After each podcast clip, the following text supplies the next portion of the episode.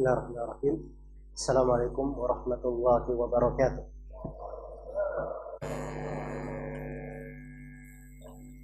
إن الحمد لله نحمده ونستعينه ونستغفره ونعوذ بالله من شرور أنفسنا وسيئات أعمالنا من يهده الله فلا مضل له ومن يضلل فلا هادي له أشهد أن لا إله إلا الله وحده لا شريك له وأشهد أن محمدا عبده ورسوله. يا أيها الذين آمنوا اتقوا الله حق تقاته ولا تموتن إلا وأنتم مسلمون. يا أيها الناس اتقوا ربكم الذي خلقكم من نفس واحدة وخلق منها زوجها وبث منهما رجالا كثيرا ونساء. واتقوا الله الذي تساءلون به والأرحام. إن الله كان عليكم رقيبا. يا أيها الذين آمنوا اتقوا الله وقولوا قولا سديدا. يصلح لكم أعمالكم ويغفر لكم ذنوبكم ومن يطع الله ورسوله فقد فاز فوزا عظيما. أما بعد فإن أصدق الحديث كتاب الله وخير الهدي هدي محمد صلى الله عليه وسلم وشر الأمور محدثاتها فإن كل محدثة بدعة وكل بدعة ضلالة وكل ضلالة في النار.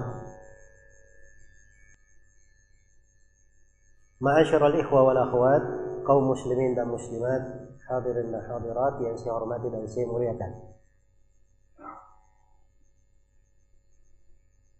الله سبحانه وتعالى mengutus nabinya, Nabi Muhammad sallallahu alaihi wasallam di tengah manusia di kondisi penuh dengan kegelapan. terjadi dari kesyirikan dari berbagai penyimpangan maka Allah Subhanahu wa taala menerangi bumi ini dengan diutusnya Rasulullah sallallahu alaihi wasallam memberikan kebaikan kepada manusia dan memberi hidayah menuju kepada jalan yang lurus. Allah Subhanahu wa taala telah berfirman di dalam Al-Qur'an, "Faqad ja'akum rasulun. Atau di dalam ayatnya Allah Subhanahu wa taala mengingatkan tentang bagaimana keberadaan Rasulullah sallallahu alaihi wasallam. Faqad ja'akum minallahi nurun wa kitabun mubin Allahu man ittaba'a ridwanahu subulas salam wa yukhrijuhum minadh dhulumati ila an-nuri bi'idnihi wa yahdihim ila siratin mustaqim telah datang kepada kalian dari sisi Allah sebuah suatu cahaya dan kitab yang sangat jelas. Ya Allah memberi hidayah dengannya. Allah Subhanahu wa taala memberi hidayah dengannya. Siapa yang mengikuti ridhonya menuju kepada jalan-jalan keselamatan. Mengeluarkan mereka dari kegelapan menuju kepada cahaya dengan izinnya. Dan Allah memberi hidayah kepada mereka menuju kepada jalan yang lurus. Kata Imam Abu Ja'far At-Tabari rahimahullahu taala nafsirkan ayat ini yang dimaksud dengan cahaya adalah Nabi Muhammad sallallahu alaihi wasallam. Alladhi anara Allah bihi al-haqqa wa adhara bihi al-Islam. Yang dengan Nabi Muhammad sallallahu alaihi wasallam ini Allah Subhanahu wa taala menerangi kebenaran dengannya dan menampakkan keislaman dengan diutusnya beliau. Wa mahaqa syirk. Dan dihapuslah dari kesyirikan itu. Bahwa nurun liman istanara bihi sallallahu alaihi wasallam. Yubayyin bihi al maka dia adalah cahaya bagi siapa yang mengambil Nabi Muhammad wasallam sebagai cahaya yang menjelaskan kebenaran dengannya. Maka Nabi kita Nabi Muhammad wasallam itu diutus dengan petunjuk yang jelas. Agama yang terang. Jalan lurus. Tidak ada bengkok di dalamnya. Jalan yang lapang dan luas. Tampak bagi setiap orang yang diberi hidayah ke kepada jalan tersebut. Karena itulah Rasulullah sallallahu alaihi wasallam telah bersabda sebagaimana di dalam hadis Al-Irbad ibn Sariyah juga datang dari hadis Abu Darda riwayat Imam Ahmad Ibn Abi Asim dan selainnya Rasulullah sallallahu alaihi wasallam bersabda laqad taraktukum 'alal bayda lailuha kanahariha la yazigu anha ba'di illa. Sungguh saya telah meninggalkan kalian semua di atas petunjuk yang sangat putih, yang sangat terang. Malamnya sama dengan siangnya. Saking jelasnya petunjuk ini, terangnya agama Rasulullah sallallahu alaihi wasallam ini. Malamnya sama dengan siangnya. Tidak ada yang menyimpang darinya kecuali binasa. Ini pembahasan bagaimana agama ini adalah agama yang jelas dan agama yang terang. Karena itu jalan Rasulullah sallallahu alaihi wasallam adalah jalan yang selalu jelas dan terang. Inilah yang harusnya selalu kita pelajari, kita berusaha untuk mengenalnya, sehingga kita bisa mengikuti dan menapakinya. Allah Subhanahu wa taala memerintah kepada rasulnya untuk berkata, "Qul hadhihi sabili ad'u ila Allah ala basiratin ana wa man ittaba'ani wa subhanallah wa ma ana minal musyrikin." Katakanlah wahai Nabi Muhammad, sesungguhnya ini adalah jalanku hanya pakai kata tunjuk. Ini adalah jalanku. Suatu yang ditunjuk itu tidak perlu diterangkan ini itu apa. Dia jelas. Ini adalah jalanku. Adu'u ilallah. Saya berdakwah kepada Allah. Saya dan orang-orang yang mengikutiku. Wa subhanallah dan maha suci Allah. Dan saya termasuk tidak termasuk dari orang-orang yang berbuat kesyirikan kepadanya. Iya. Karena itu perintah terhadap umat ini wasiat kepada mereka diterangkan di ayat yang lain di surah Al-An'am di penjelasan 10 wasiat untuk umat. Dan wasiat yang ke-10 وأن هذا صراطي مستقيما فاتبعوه ولا تتبعوا السبل فتفرق بكم عن سبيلي Sesungguhnya ini adalah jalanku yang lurus. Sirati. Satu jalan. Sebut satu jalan. Karena jalan yang lurus itu di dalam bahasa ayat Al-Quran tidak ada bahasa penggunaan jalan dengan kata dua atau kata jamak hanya datang dalam bentuk tunggal saja. Kebenaran cuma satu. Selain daripada kebenaran adalah kebatilan adalah kesesatan. Pamada ba'dal haqqi ladhalal Allah berfirman di ayat yang lain di surah Yunus tidak ada setelah kebenaran itu kecuali kesesatan Maka hanya ada satu jalan. Tidak berbilang. Sesungguhnya ini jalanku. Mustaqiman. Dia selalu lurus. jalan ini.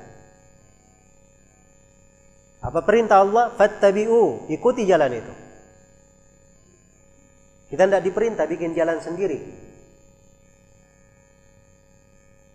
Kita tidak diperintah untuk membuat jalan sendiri. Kita hanya diperintah mengikuti, mencontoh. Menapaki jalan. Dan ini dari rahmat dan kemudahan untuk umat ini. Allah tidak bebani mereka untuk memikirkan jalannya sendiri, memikirkan kemaslahatannya sendiri. Tapi diberikan jalan lurus sisa diikuti saja. Cuma dia tapaki saja. Ini kemudahan untuk umat. Allah maha merahmati kita. Tapi banyak dari manusia keluar dari jalur ini. melupakan dari keutamaan yang Allah berikan ini. Lupakan ayat ini. Fattabi'u, ikutilah jalan itu. Dan Allah ingatkan, wala tattabi'us subul. Jangan engkau ikuti jalan-jalan yang lain. Jalan-jalan yang lain ini, di segala jalan yang keluar dari jalan Allah. Mujahid bin Jabir al-Imam Mujahid bin Jabir Al-Makki rahimahullahu taala salah seorang ahli tafsir yang terkenal dari murid senior Ibnu Abbas radhiyallahu anhuma. Mujahid menafsirkan ayat wala tattabi'us subul. Jangan kamu ikuti jalan-jalan jangan engkau mengikuti bid'ah-bid'ah dan hawa nafsu hawa nafsu. Sebab ini semuanya mengeluarkan dari jalan Wala tattabi'us subul fatafarraqa bikum an. Jangan kalian mengikuti jalan-jalan yang lain sehingga memecah belah kalian dari jalan Allah. Memecah belah kalian dari jalan Allah Subhanahu wa taala. Maka ini dari sekian banyak ayat-ayat yang menjelaskan kepada kita keharusan mengikuti jalan yang lurus dan jalan agama ini telah diterangkan. Dan di antara hadis yang agung yang memiliki makna yang luas dan mendalam adalah sebuah hadis yang diriwayatkan oleh Imam Ahmad bin Muhammad bin Hanbal rahimahullahu taala di dalam musnadnya dari sahabat An-Nawas ibn Sam'an radhiyallahu anhu Beliau meriwayatkan dari Rasulullah sallallahu alaihi wasallam. Rasulullah bersabda, "Daraballahu mathalan siratan mustaqiman." Allah membuat perumpamaan siratan mustaqima, jalan yang lurus itu. Wa ala jambatai sirat suran. Dan di samping kanan dan kiri jalan ini ada dua pagar. Fihi abwabun mufattaha. Di pagar ini yang berada di ujung jalan, di dua ujung jalan, padanya ada pintu-pintu terbuka. Ada pintu-pintu terbuka. Wa alal abwabi suturun murkhah. Di atas pintu-pintu ini ada tirai-tirai yang menutupi. Jadi tidak ada daun pintunya yang menutup. Kalau ada pintu tapi ada daun pintunya, orang tidak bisa keluar. Ini pintu terbuka yang menutupnya cuma apa? Tirai-tirai saja. Ya. Kemudian kata Nabi, wala babi sirat dain. Yaqulu. Dan di atas pintu jalan itu ada dai yang berkata, ayuhan nas. Ya. Dia berkata, wahai sekalian manusia, udkhulus sirat udkhulus sirata jami'an wa la tata'arraju. Wahai sekalian manusia masuklah kalian semua ke jalan. Jangan-jangan kalian bengkok-bengkok. Ikuti jalan ini lurus. Jangan kalian bengkok ke kanan maupun ke kiri. Ya. Ini ada yang menyuruh di pintu jalan. Dan ada lagi yang menyuruh yang lain Wadain yad'u min fawqis sirat. Ada ada seorang dai yang menyuruh dari atas jalan.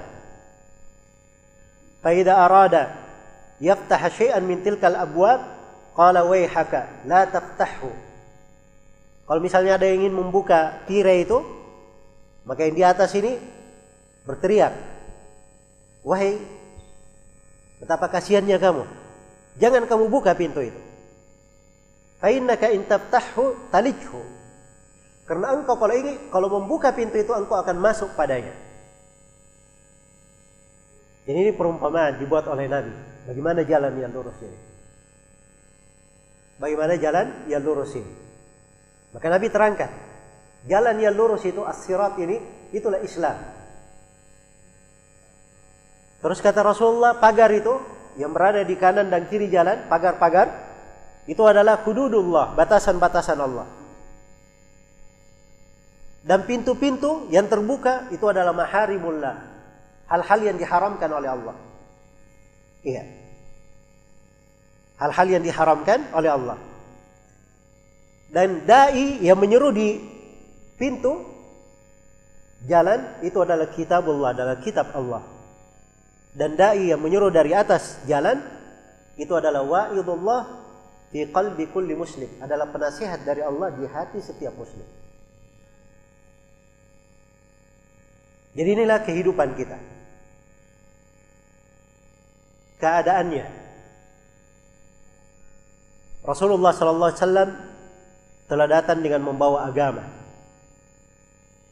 Jalan beliau adalah jalan yang lurus. Jalan yang terang, jelas, agama beliau telah sempurna. Tidak ada kekurangan sama sekali di dalamnya. Sebagaimana firman Allah Subhanahu wa taala, "Al-yawma akmaltu lakum dinakum wa atmamtu alaikum ni'mati wa raditu lakum al-Islam dinan." Pada hari ini telah kusempurnakan agama kalian untuk kalian dan telah kucukupkan nikmatku atas kalian serta telah kuridhai Islam sebagai agama kalian. Agama ini telah disempurnakan apa saja dari kebaikan yang diperlukan oleh umat telah diterangkan oleh Nabi kebaikan itu. Dan apa saja dari kejelekan berbahaya untuk umat, Nabi telah memperingatkannya. Karena itu di dalam hadis yang diriwayatkan oleh Imam Muslim dari sahabat Abdullah bin Amr bin As, Rasulullah sallallahu alaihi wasallam bersabda, "Innahu lam yakun nabiyyun qabli illa kana haqqan alaihi ayadulla ummatahu ala khairi ma ya'lamuhu lahum wa yundhirahum syarra ma ya'lamuhu lahum. Tidak ada seorang nabi pun sebelumku kecuali wajib atas nabi ini menjelaskan segala kebaikan yang dia ketahui bagi umatnya. Dan wajib atas nabi ini menjelaskan segala kejelekan yang bisa membahayakan umatnya. Jadi ini yang namanya agama. Orang beragama itu jalannya mudah. Alhamdulillah. Karena memang Al-Quran dimudahkan oleh Allah. Walaqad yassarna al-Qur'ana lidzikr. Sungguh kami telah memudahkan Al-Quran untuk dikir. Sebagaimana sunnah Nabi sallallahu alaihi wasallam juga dimudahkan dalam hadis Abu Hurairah riwayat Bukhari, Rasulullah sallallahu alaihi wasallam bersabda, "Ad-dinu yusrun." Agama itu adalah mudah. Iya. Dan jalan jalan yang terang. Karena itu jalannya Rasulullah sallallahu alaihi wasallam, jalan agamanya inilah yang Rasulullah sallallahu alaihi wasallam ajarkan kepada para sahabat. Dan inilah yang diterima oleh para sahabat Kemudian mereka ajarkan kepada generasi setelahnya, para tabi'in. Tabi'in itu istilah untuk orang-orang yang mengambil ilmu dari para sahabat. Tidak berjumpa dengan Nabi, tapi berjumpa dengan sahabat Nabi Shallallahu Alaihi Wasallam. Dan para tabi'in mengambilnya dari tabi eh, juga mewariskannya hal yang sama kepada tabi'ut tabi'in. Tabi'ut tabi'in, nah ini istilah untuk generasi yang mengambil dari para tabi'in. Ya.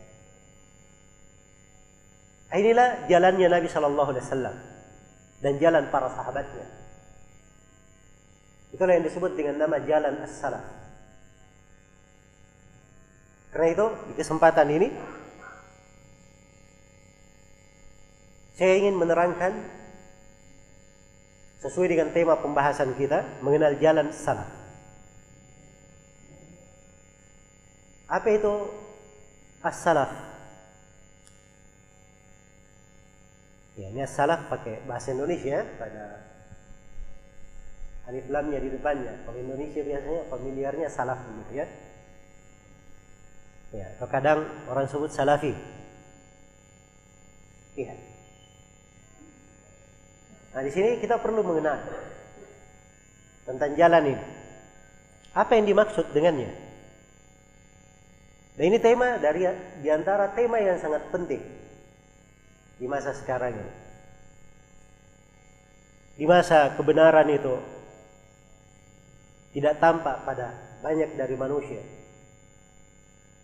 Kadang terjadi talbis, penyamaran terhadap kebenaran. Ada orang-orang yang mengaku berjalan di atas jalan Nabi dan para sahabatnya, padahal sebenarnya tidak seperti itu. Iya. Ada juga yang kalau disebut nama as-salaf, ini bertanya istilah dari mana ini? Ya. Ini siapa yang bawa istilahnya? Dan banyak kita dengar ya, katanya ini istilah dipopulerkan oleh Syekh Al-Albani. Ya.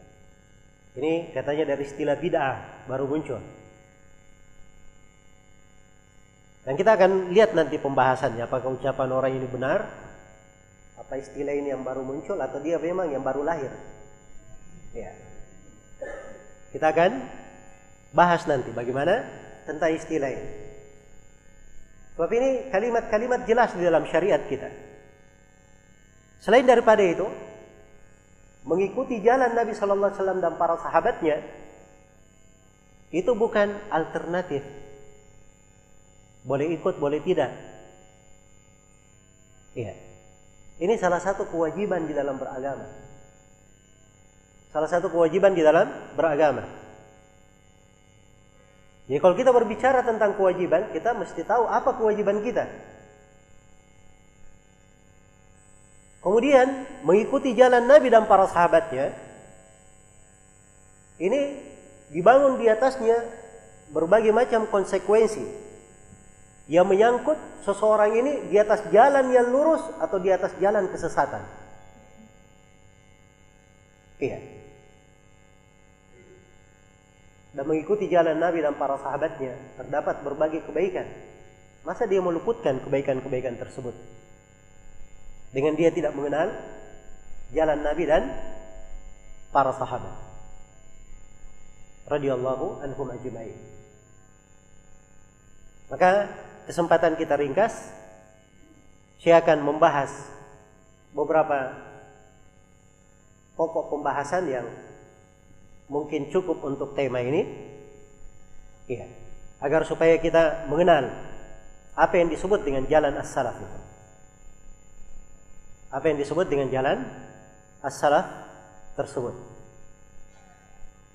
Baik, yang pertama di sini saya ingin definisikan dulu kata as-salaf secara bahasa. Dalam bahasa Arab. As-salaf itu ada tiga huruf. Sin, lam dan apa? Fa. Ini terangkai dari sin, lam dan fa di dalam bahasa Arab menurut Ibnu Faris rahimahullahu taala dalam Mu'jam Maqayis al-Lughah beliau katakan ini menunjukkan makna yang telah terdahulu yang telah lama dan dahulu menunjukkan yang lama dan dahulu iya ya kalau dikatakan pada siapa yang mendahuluinya, maka dikatakan itu salah. Ketika Fir'aun dan bala tentaranya dibinasakan oleh Allah. Supaya menjadi pendahulu yang orang-orang di belakangnya mengambil pelajaran. Jangan sampai seperti mereka. Maka Allah bahasakan di dalam salah satu ayat tentang kisah Fir'aun dan bala tentaranya ini di surah Az-Zukhruf. Faja'alnakum salafan wa mathalan lil akhirin. Maka kami jadikan Fir'aun dan bala tentara ini sebagai salaf dan perumpamaan, sebagai pendahulu dan perumpamaan untuk siapa yang datang di belakangan. Mengambil pelajaran, jangan sampai seperti itu. Iya. Sama ketika diterangkan di pembahasan warisan, eh, di pembahasan tentang mahram, salah satu hal yang tidak boleh dalam pernikahan itu, laki-laki dia menikahi dua orang perempuan yang bersaudara. Dan itu dikatakan dalam Al-Quran wa antajma'u bainal ukhtaini illa ma qad salah. Dan diharamkan kalian menikahi mengumpulkan dua orang perempuan kecuali apa yang telah salah. Maksudnya di masa jahiliyah dia pernah nikah dua orang perempuan bersaudara. Begitu masuk Islam dia baru tahu Islam ternyata mengharamkan. Maka ini tidak ada masalah karena telah berlalu. Ini penggunaan kata salaf di dalam Al-Quran. Iya. Jelas ya? Nah, ini digunakan oleh Nabi Shallallahu Alaihi Wasallam. Penggunaan kata as-salaf ini. Dan beliau namakan dirinya sebagai salaf. Nabi Shallallahu Alaihi Wasallam namakan dirinya sebagai apa? Sebagai salaf. Ya. Dan yang tidak pernah dengar, silahkan buka. Haditsnya di dalam riwayat Bukhari dan Muslim. Ini bukan dua kitab yang tidak dikenal di tengah umat ini. Di dalam riwayat siapa? Bukhari dan Muslim. Dari hadits Aisyah radhiyallahu anha. Haditsnya panjang. Tentang kisah Fatimah putri Nabi Muhammad sallallahu alaihi wasallam ketika datang di sebuah majelis dan di situ ada istri-istri Nabi. Maka Rasulullah sallallahu alaihi wasallam menundukkan Fatimah di sebelah kanan beliau dan membisiki Fatimah dengan sesuatu. Maka Fatimah menangis terseduh-seduh. Setelah itu Nabi pindahkan Fatimah di sebelah kirinya. Dibisiki lagi dengan sesuatu. Maka Fatimah pun tersenyum dengan sangat gembiranya. Dibisiki rahasia di depan istri-istrinya. Ya. Setelah itu Aisyah bertanya, apa yang dibisiki oleh Nabi? Kata Fatimah radhiyallahu taala anha, saya tidak mungkin menyebarkan rahasia Nabi dan beliau masih hidup. Setelah Nabi meninggal, Aisyah tanya lagi. Ya. Nah, ini penuntut ilmu ya. Ada masalah disimpan. Ya, beda dengan kita, ada masalah biarin aja. Kadang ingat hari ini, besok mau ditanyakan apa yang kemarin saya pikir ya. ya. Sudah hilang. Tuhan Allah tanya sama Aisyah. Maka Fatimah radhiyallahu taala anha bercerita bahwa dibisikkan yang pertama Rasulullah mengabarkan kepada Fatimah bahwa Jibril biasanya setiap tahunnya itu memperdengarkan Al-Quran atau art Al-Quran itu ke Nabi Shallallahu Alaihi Wasallam atau Nabi membacanya ke Jibril itu dalam dalam setahun cuma sekali saja. Dan kata Nabi di tahun ini Jibril melakukannya dua kali. Ada perubahan. Kok berubah menjadi dua kali? Biasanya setiap tahun sekali. Maka kata Nabi Shallallahu Alaihi Wasallam, wa inni la aral ajal illa qad Sesungguhnya saya tidak melihat kecuali ajalku telah dekat. Fattakillah wasbiri. Maka bertakwalah engkau kepada Allah ya Fatimah dan bersabarlah engkau. Fa innahu ni'mas salaf analak. Kata Nabi sesungguhnya sebaik-baik salaf untuk kamu adalah saya. Ya. Jadi Nabi menamakan dirinya sebagai apa? Sebagai salaf. Salaf secara bahasa pendahulu sebab Nabi adalah pendahulu untuk setiap apa? Untuk setiap umat Islam ini. Iya. Untuk setiap dari umat ini. Baik. Adapun bisikan yang kedua ketika dibisiki dan uh, apa namanya? Fatimah menangis terseduh-seduh atau uh, Fatimah tertawa dengan sangat gembiranya maka Nabi Shallallahu Alaihi Wasallam katakan kepadanya wahai Fatimah ala tardain an takuni sayyidan nisa'il mu'minin? Wahai Fatimah tidakkah kamu ridha menjadi pemimpin para perempuan penduduk sorga? Ya ini dari keutamaan Fatimah radhiyallahu taala anha. Di dalam menjelaskan hadis ini Imam Nawawi ketika membahas kata fa innahu ni'mas salaf ana lagi. Sungguhnya sebaik-baik salaf bagi engkau adalah Fatimah adalah saya. Kata Nawawi bahwa as-salaf artinya al-mutaqaddim. As-salaf artinya yang terdahulu. Ya maka maknanya saya ini adalah orang yang mendahului engkau di depanmu. Nanti engkau akan menyusulku. Begitu. Engkau nanti akan menyusulku. Baik. Jadi ini makna as-salaf dalam istilah secara bahasa. Ada pun secara istilah apa ini maksud dengan as-salaf? Ya. Ini istilah Jangan karena kita baru lahir, kita baru dengar, terus kita berkata ini istilah baru, tidak pernah kita dengar sebelumnya. Ya. Ini istilah sudah ada dari semenjak dahulu. Dipakai dari masa ke masa. Sudah digunakan. Sudah digunakan dari masa Nabi menamakan dirinya sebagai as-salaf. Di masa para tabi'in. Ya. Dan ada sebagian kalimat dari sahabat yang menunjukkan akan hal tersebut. Sebagian rawi ada yang dikatakan kepadanya di kalangan tabi'in, jangan kamu ambil dari si fulan. Fa innahu kana yasubbus salaf. Sebab dia ini dia mencela para as-salaf. Jangan ambil hadis darinya. Ini bahasa populer di tengah mereka. Ya. Karena itu ada di buku-buku tentang nasab. Ini kalau kita belajar rawi-rawi hadis. Itu perawi kan ada nasab-nasabnya kan? Nah, ilmu tentang nasab ini ada buku-buku tersendiri. Ada buku-buku tersendiri. Ditulis oleh para ulama.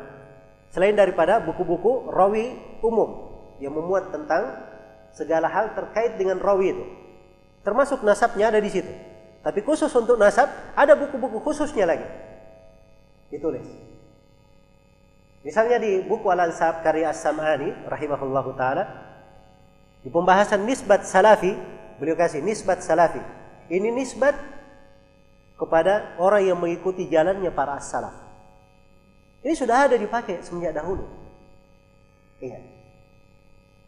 Dipakai semenjak dahulu. Dan penggunaannya dimaklumi. Ya. Dan makna secara istilah inilah yang digunakan oleh para ulama sejalan dengan ayat Al-Qur'an. Allah Subhanahu wa taala berfirman di dalam surah At-Taubah ayat 100. Was-sabiquna al-awwaluna minal muhajirin wal ansar والذين اتبعوكم بإحسان رضي الله عنهم ورضوا عنه وأعد a'adda جنات تجري تحتها الأنهار خالدين فيها أبدا fiha الفوز العظيم orang-orang yang terdahulu lagi pertama. Yang terdahulu lagi apa? Pertama. Itulah para as-salaf kita. Pendahulu kita. Generasi pertama di tengah umat ini. Iya. Orang-orang yang terdahulu lagi pertama dari kalangan muhajirin dan al-ansar. Dua golongan sahabat Rasulullah sallallahu alaihi wasallam. Walladzina tabauhum bi ihsan dan siapa yang mengikuti mereka? Perhatikan dipuji siapa yang mengikuti mereka. Iya. Di dalam tafsir siapa yang mengikuti mereka, ada yang mengatakan as-sabiqun al-awwalun ini adalah orang yang pertama masuk Islam. Ada yang mengatakan mereka adalah yang hadir di perang Badar. Ada yang mengatakan dia yang hadir di Bai'atul Ridwan.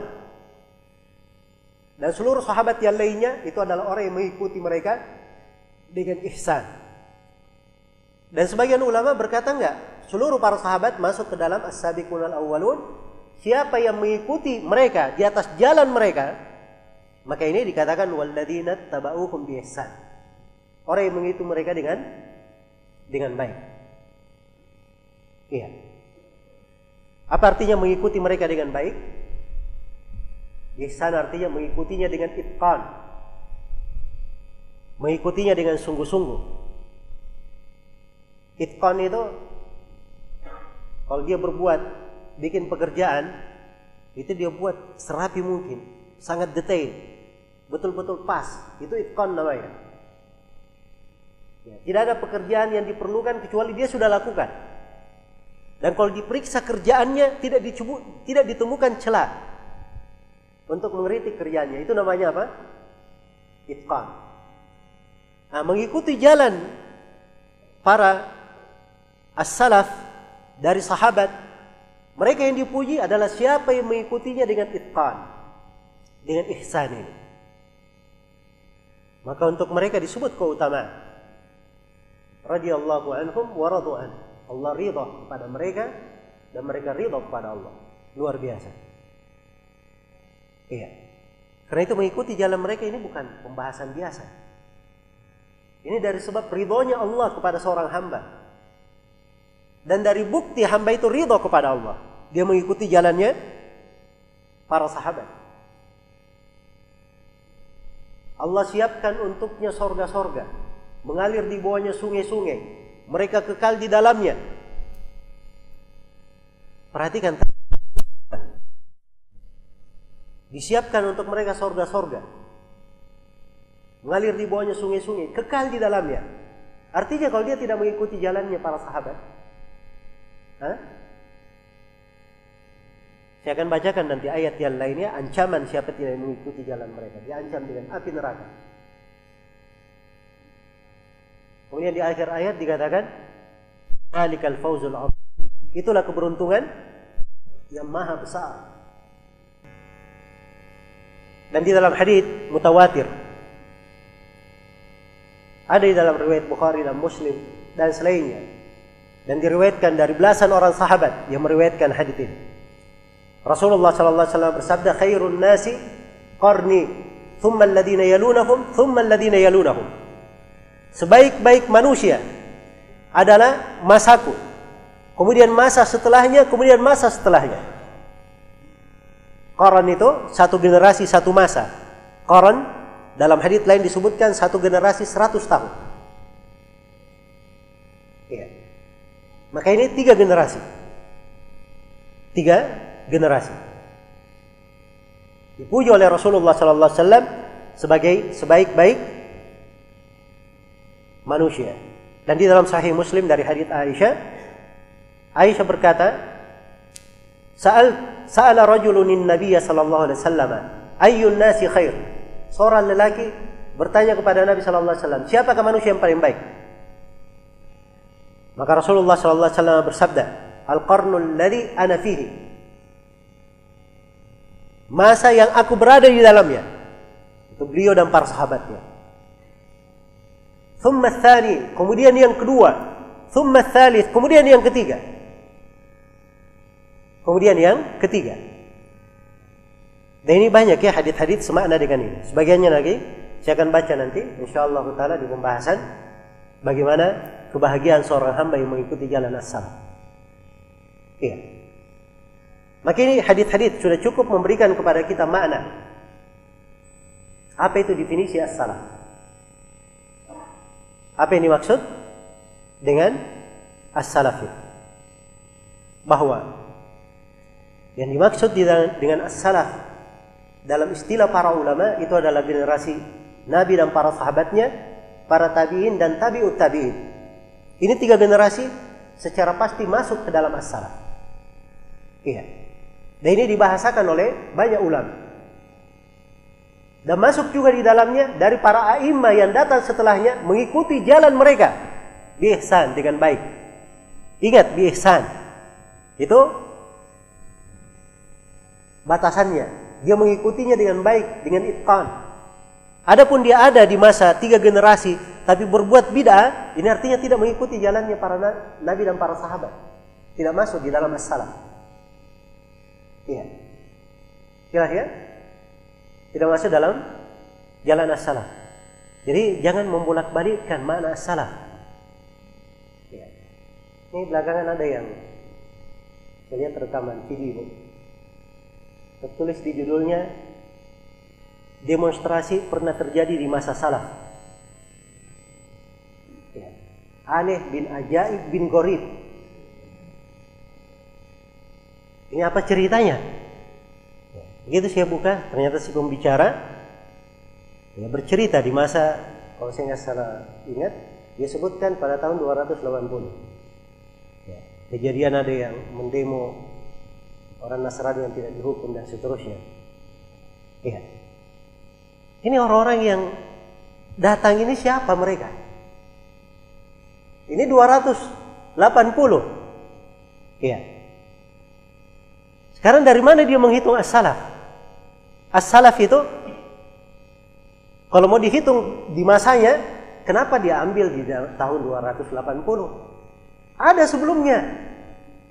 Kalau ingin cari kisah yang seperti itu mirip. Itu ada yang mengkudeta Utsman bin Affan. Tahun berapa itu Utsman bin Affan dikudeta? Itu lebih dekat. Kenapa tidak ambil itu? Ada orang khawarid mengkudeta Utsman bin Affan. Itu dalil bolehnya demonstrasi. Ada di masa as-salaf. Andai kata itu terjadi, itu semuanya tidak dianggap. Sebab ini orang-orang tidak mengikuti jalannya Nabi dan apa? Para sahabat. Tidak halal mengatakan itu as-salaf. Dilakukan oleh as-salaf. Maka judulnya saja itu sudah dusta atas nama as-salaf. Mengatakan ada demo di kalangan as-salaf. Nah, ini harus paham tentang istilah. Agar supaya seorang itu jangan keliru di dalam memahami. Jangan keliru di dalam memahami. Baik. Jadi para as-salaf rahimahumullah taala mereka adalah para sahabat Rasulullah sallallahu alaihi wasallam. Nabi dan para sahabatnya, para tabiin, tabiut tabiin dan yang mengikuti mereka dengan baik. Yang mengikuti mereka dengan ihsan. Iya. Karena itu kata Al-Allama As-Saffarini rahimahullahu taala Kata beliau al-muradu bi madhhab salaf. Yang diinginkan dengan madhab as-salaf adalah ma kana alaihi sahabatul kiram radhiyallahu anhum wa ayanut tabi'in lahum bi ihsan wa atba'uhum wa aimmatud din. Yang diinginkan dengan madhab as-salaf adalah apa yang para sahabat radhiyallahu anhum, sahabat yang mulia, mereka berada di atasnya. Demikian pula para tokoh-tokoh tabi'in berada padanya, mengikuti mengikuti mereka dengan baik. Dan para pengikut tabi'in ini tabi'ut tabi'in. Serta para imam agama. Mimman syuhida lahu bil imamah. Yang dipersaksikan akan keimamannya. Karena mereka mengikuti apa? Jalannya as-salaf. Dan seterusnya dari ucapan as-safar ini mendefinisikan apa yang dimaksud dengan as-salaf. Iya. Maka sekarang sudah tergambar. Apa itu as-salaf? Apa itu as-salaf? Baik, saya ingin menyebutkan penamaan-penamaan lain supaya kita mengetahui bahwa ada penamaan-penamaan lain menuju kepada hakikat yang sama. Iya. Jadi kalau ingin tahu Islam yang dibawa oleh Nabi dan para sahabatnya, itulah yang dikatakan sebagai jalan as-salaf. Ada bahasa lainnya. Bahasa lainnya mereka disebut dengan nama ahlus sunnah wal jamaah. Ya kalau mau tahu ahli sunnah wal jamaah, ahli sunnah wal jamaah itulah as-salaf. Itu adalah salafi sama saja. Ahli sunnah wal jamaah. Kata Sufyan ats-Tsauri rahimahullahu taala, "Idza balagaka an rajulin bil masyriqi sahibi sunnah wa akharu bil maghribi fab'at ilaihima bis salam wad'u lahumā ma aqalla ahlas sunnati wal jamaah. Kata Sufyan ats-Tsauri, ya. Sufyan ats-Tsauri ini dari ulama tabi'ut tabi'in. Beliau berkata, apabila telah sampai kepada engkau ya, tentang seorang lelaki berada di timur dan dia adalah pengikut sunnah dan lelaki yang lain berada di barat juga pengikut sunnah maka sampaikan salamku kepadanya Kata Sufyan ats-Tsauri. Ya. Dan doakan untuk keduanya. Betapa sedikitnya ahli sunnah wal jamaah. Jadi penggunaan ahli sunnah wal jamaah sudah dikenal. Kata Ibnu Sirin dari Imam Tabi'in, kana nasu ya. La yas'aluna nil isnad. Adalah manusia mereka tidak tanya tentang sanad periwayatan. Ya, jadi sebelumnya kalau ada hadis dikatakan Rasulullah bersabda begini, orang langsung terima. Rasulullah berkata begini, orang langsung terima. Sebelumnya begitu. Tidak pernah ditanya mana sanatnya, mana rawi yang menyambungnya. Tapi kata beliau, "Falamma waqa'atil fitnah." Begitu terjadi fitnah, yaitu fitnah terbunuhnya Utsman bin Affan, baru kelihatan ada orang-orang yang menyimpang ternyata. Iya. Maka di situ mulai mereka bertanya. Fayundaru ila ahli sunnah, maka dilihat kepada ahli sunnah diambil hadisnya. Ada yang bukan ahli sunnah tidak diambil darinya. Maka di sini mulai ada istilah ahli sunnah wal jamaah. Sunnah itu sebagai lawan daripada bid'ah. Jamaah sebagai lawan daripada furqah. Lawan dari apa? Perpecahan. Ya. Karena itu dalam mendefinisikan ahli sunnah, kata Syekhul Islam Ibnu Taimiyah rahimahullahu taala, ahli sunnah itu humul mutamassikuna bi kitabillahi wa sunnati rasulih. Mereka adalah orang yang berpegang teguh dengan kitab Allah dan sunnah Rasulnya. Wa mattafaqa alaihi as-sabiquna al-awwaluna minal muhajirin wal ansar wa man ittaba'ahum bi ihsan. Jadi mereka yang berpegang dengan Al-Quran dan Sunnah dan apa yang disepakati oleh orang-orang yang terdahulu lagi pertama dari muhajirin dan ansar dan orang yang mengikuti mereka dengan baik. Sama definisi asal. Iya. Di bahasa beliau yang lain kata beliau madhab wa madhabu ahli sunnati wal jamaah qadim.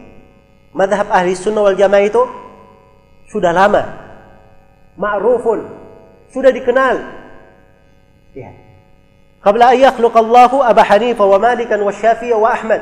Sebelum Allah ciptakan Abu Hanifah, Malik, Syafi'i dan Ahmad sudah dikenal ahli sunnah wal jamaah. Siapa itu ahli sunnah wal jamaah? Fainahu madhabus sahabat. Itulah madhabnya para sahabat. Alladzina talaqqauhu an nabihim. Yang madhab inilah yang diambil oleh para sahabat dari nabinya, Nabi Muhammad sallallahu alaihi wasallam. Kemudian kata beliau, "Wa man khalafa dzalika kana mubtadi'an inda ahli sunnah wal jamaah."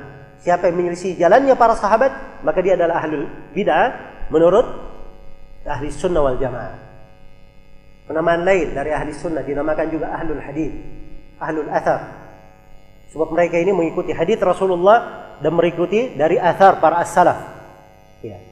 Dari riwayat-riwayat dan jejak-jejak perilaku para as-salaf rahimahumallahu taala. Iya. Dan mereka disebut juga dengan nama Al-Firqatun Najiyah. Golongan yang selamat. Sebab Rasulullah sallallahu alaihi wasallam di dalam sebuah hadis menceritakan tentang perpecahan umat. Kata beliau, "Inna bani Israel iftaraqat ala 71 firqah inna ummati sataftariku ala 72 firqah." Dalam sebuah riwayat, 73 firqah. Kulluha finnar illa wahida wa hiya al-jamaah. Sungguhnya Bani Israel telah terpecah menjadi 71 golongan. Sebagian riwayat Yahudi 71, Nasara 72. Di riwayat ini dikatakan kemudian umatku terpecah menjadi 72 golongan. Di sebagian riwayat 73. Kata Nabi semuanya dalam neraka. Ingat ya bahasa neraka ini semuanya dalam neraka bukan menunjukkan mereka yang berpecah itu kafir. Sebab Nabi masih menyebut umatku terpecah, berarti masih dihitung apa? Umatnya. Hanya saya pelanggaran yang mereka lakukan ini bukan dosa sembarangan, diancam dengan api neraka. Karena itu dikatakan semuanya di mana? Dalam neraka, kecuali satu. Siapa satu ini? Mereka adalah al-jamaah, ahli sunnah al-jamaah. Itulah al-firqatun najih, golongan yang selamat. Iya. Dalam sebagian riwayat Nabi sallallahu alaihi wasallam menjelaskan ala mithli ma ana alaihi wa ashabi. Mereka yang selamat ini adalah siapa yang berada seperti apa yang aku dan para sahabatku berada di atasnya. Itulah jalannya para salaf dan itulah firqatun najiyah juga. Dan mereka disebut juga sebagai at-taifatul mansura, kelompok yang selalu mendapatkan pertolongan. Karena dalam hadis mutawatir Rasulullah sallallahu alaihi wasallam bersabda, "La tazalu ta'ifatun min ummati dhahirina 'alal haqq la yadhurruhum man khadalahum wala man khalafahum hatta ya'ti amrullahi wa hum 'ala dhalik." Terus menerus ada satu kelompok dari umatku yang menampakkan kebenaran. Dalam sebuah riwayat Mansurah mendapatkan pertolongan. Selalu mendapatkan pertolongan. Iya. Tidak membahayakan mereka, orang yang menyelisih mereka dan orang yang mencela mereka sampai datang hari kiamat. Dan mereka di atas kebenaran. Baik ini penamaan-penamaan. Jadi penamaan ahli sunnah ini kelihatan ya. Sekarang dari apa yang saya jelaskan? Saya ingin bertanya kepada seluruh hadirin. Ya. Salafi ini, Salafi ini organisasi, organisasi di mana? Hah? Ada yang pahami di organisasi? Baik, partai apa? Hah? Ada warga negaranya? Ahli sunnah orang Indonesia saja? Nah, inilah agama Rasulullah. Penamaan-penamaan ini itu menampilkan Islam yang benar yang dibawa oleh Nabi.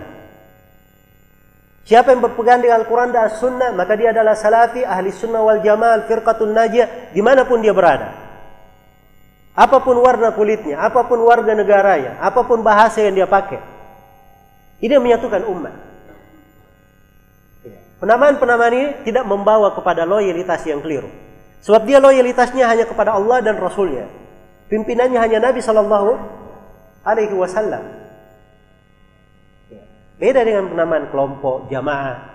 Ini kepada kelompoknya, pimpinan ormasnya, pimpinan jemaahnya. Jelas ya? Adapun as-salaf, jalan as-salaf ini datangnya dari langit yang dituju Allah yang menurunkannya kepada nabinya. Itulah jalan as-salaf. Ini harus dipahami. Ya. Hakikat dari as-salaf itu apa? Sekarang dari definisi dan keterangan, mungkin sudah ada gambaran. Tapi ingin saya khususkan satu pembahasan. Apa hukum mengikuti jalan as-salaf? Tidak ada yang meragukan bahwa hukumnya adalah wajib dan ini tidak ada silam pendapat di kalangan ulama. Tidak ada silam pendapat di kalangan ulama tentang hal ini. Di antara dalilnya tentang wajibnya mengikuti jalan as-salaf Ibnu Al-Qayyim rahimahullahu taala itu membuat satu bab khusus ya dalam jumlah puluhan halaman dibahas oleh Ibnu Al-Qayyim tentang kewajiban mengikuti jalan as-salaf. Beliau bawakan belasan dalil tentang hal tersebut dari ayat-ayat Al-Quran maupun hadis Rasulullah Sallallahu Alaihi Wasallam. Ya, waktu kita tidak cukup ya menjelaskan semuanya. Saya berikan dari beberapa ayat. Ya. Sekaligus saya terangkan di sini tentang bagaimana keindahan dan kebahagiaan seorang mengikuti jalan as-salaf. Di antara dalil yang menunjukkan tentang wajibnya adalah firman Allah Subhanahu wa taala. "Wa may yushakkikir rasula min ba'di ma tabayyana lahul huda wa yattabi' ghayra sabilil mu'minin nuwallihi ma tawalla wa nuslihi jahannam wa sa'at masira." Barang siapa yang durhaka kepada Ar-Rasul setelah tampak baginya jalan petunjuk dan dia mengikuti jalan selain jalan kaum mukminin. Jalan kaum mukminin waktu itu siapa? Hah? Ayat ini turun, jalan kaum mukminin waktu itu siapa? Para sahabat. Yang diancam di ayat 2. Orang yang durhaka kepada Rasul dan orang yang tidak ikut jalannya para sahabat. Dua yang diancam. Apa ancamannya? Nuwallihi matawalla kami akan biarkan dia larut di dalam kesesatannya wa nuslihi jahannam dan kami akan memasukkannya ke dalam neraka jahannam wa sa'at masira dan itu adalah sejelek-jelek tempat kembali ini bukan masalah saya boleh ikut boleh tidak ini kewajiban di dalam beragama kewajiban di dalam beragama iya dan mengikuti jalan mereka Itulah keamanan bagi umat. Di dalam hadis Abu Musa al-Asy'ari yang diriwayatkan oleh Imam Muslim, Rasulullah sallallahu alaihi wasallam bersabda, "An-nujumu amanatul lis-sama." Fa idza dhahabatin nujumu atas sama'u matu'a. Bintang-bintang adalah pengaman langit. Kalau bintang-bintang telah pergi, maka akan datang kepada langit apa yang diancamkan kepadanya. Wa ana amanatul li ashabi, fa idza dhahabtu ata ashabi ma. Kata Nabi dan aku adalah pengaman di tengah para sahabatku. Apabila saya sudah pergi, maka akan datang kepada para sahabatku apa yang diancamkan kepada mereka. Wa ashabi amanatul li ummati. Fa idza dhahaba ashabi ata ummati ma yu'adun. Dan para sahabatku adalah pengaman di tengah umatku. Apabila para sahabatku telah pergi, maka akan datang kepada umatku apa yang diancamkan kepada mereka. Ini para sahabat Nabi Shallallahu Alaihi Wasallam. Demikian kedudukan mereka dan keagungan ya, derajat mereka di sisi Allah Subhanahu wa taala di dalam syariat yang agung dan mulia ini. Iya. Karena itu ada sebuah riwayat di dalam Bukhari dan Muslim dari hadits Abu Sa'id Al-Khudri radhiyallahu anhu. Nabi sallallahu alaihi wasallam bersabda, "Ya'ti zamanun yaghzu fi amum minan nas." Akan datang satu zaman, suatu masa ada satu kelompok dari manusia melakukan peperangan. Fayuqalu, maka dikatakan kepada mereka, "Fikum Man sahiban Nabi sallallahu alaihi wasallam, apakah di tengah kalian ada orang yang bersahabat dengan Nabi? Jadi pasukan ini ditanya, apakah ada sahabat Nabi di sini? Maka dikatakan iya, ada. Fayuftahu alaihi, maka dimenangkanlah mereka karena ada sahabat di sini.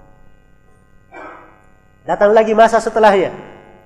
Ditanya lagi, "Fikum man sahiba ashaban Nabi sallallahu alaihi wasallam, apakah kalian wahai pasukan di tengah kalian ada orang yang bersahabat dengan para sahabat Nabi Shallallahu Alaihi Wasallam?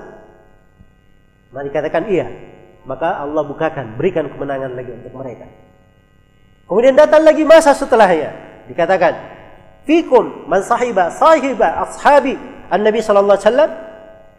Apakah di tengah kalian ada orang yang bersahabat dengan sahabat sahabatnya para sahabat Nabi Shallallahu Alaihi Wasallam? Ini sudah generasi berapa? Yang ketiga. Mari katakan iya maka Allah berikan kemenangan untuk mereka. Sepanjang umat ini masih mengagungkan para-para sahabat Nabi, di antara mereka ada yang mengikuti jalan mereka, maka ini adalah sebab pertolongan untuk umat. Sebab pertolongan untuk mereka. Karena itu, dari simbol kejayaan umat ini, mereka mengikuti jalan para as-salafnya. Ini jalan kejayaan mereka, syarat Allah berikan di dalam Al-Quran. Allah berfirman di dalam surah An-Nur, "Wa'adallahu alladhina amanu minkum wa amilus salihat la yastakhlifannakum fil ardi kama istakhlafa alladhina min qablihim wa la yumakkinanna lakum dinakum alladhi irtada lakum wa la yubaddilannahum min ba'di khawfihim amna ya'budunani la yusyrikuna bi syai'a." Allah telah menjanjikan kepada orang yang beriman di antara kalian dan orang-orang yang beramal saleh. Perhatikan, Allah menjanjikan kepada orang yang beriman di antara kalian. Ketika ayat ini turun, di antara kalian, kalian itu siapa? Hah? Para sahabat. Jadi syarat kejayaan harus mengikuti jalannya para sahabat Rasulullah SAW. Karena ini janji kepada mereka. Dan siapa yang mengikuti jalan mereka? Apa janji Allah? Allah Subhanahu wa taala akan membuat mereka berkuasa di atas muka bumi berjaya di atas muka bumi. Dan akan dimapankan mereka terhadap agama yang Allah ridhai untuk mereka. Dan Allah akan ganti rasa takut mereka dengan keamanan. Mereka beribadah hanya kepada Allah tidak berbuat kesyirikan. Ini salah satu syaratnya.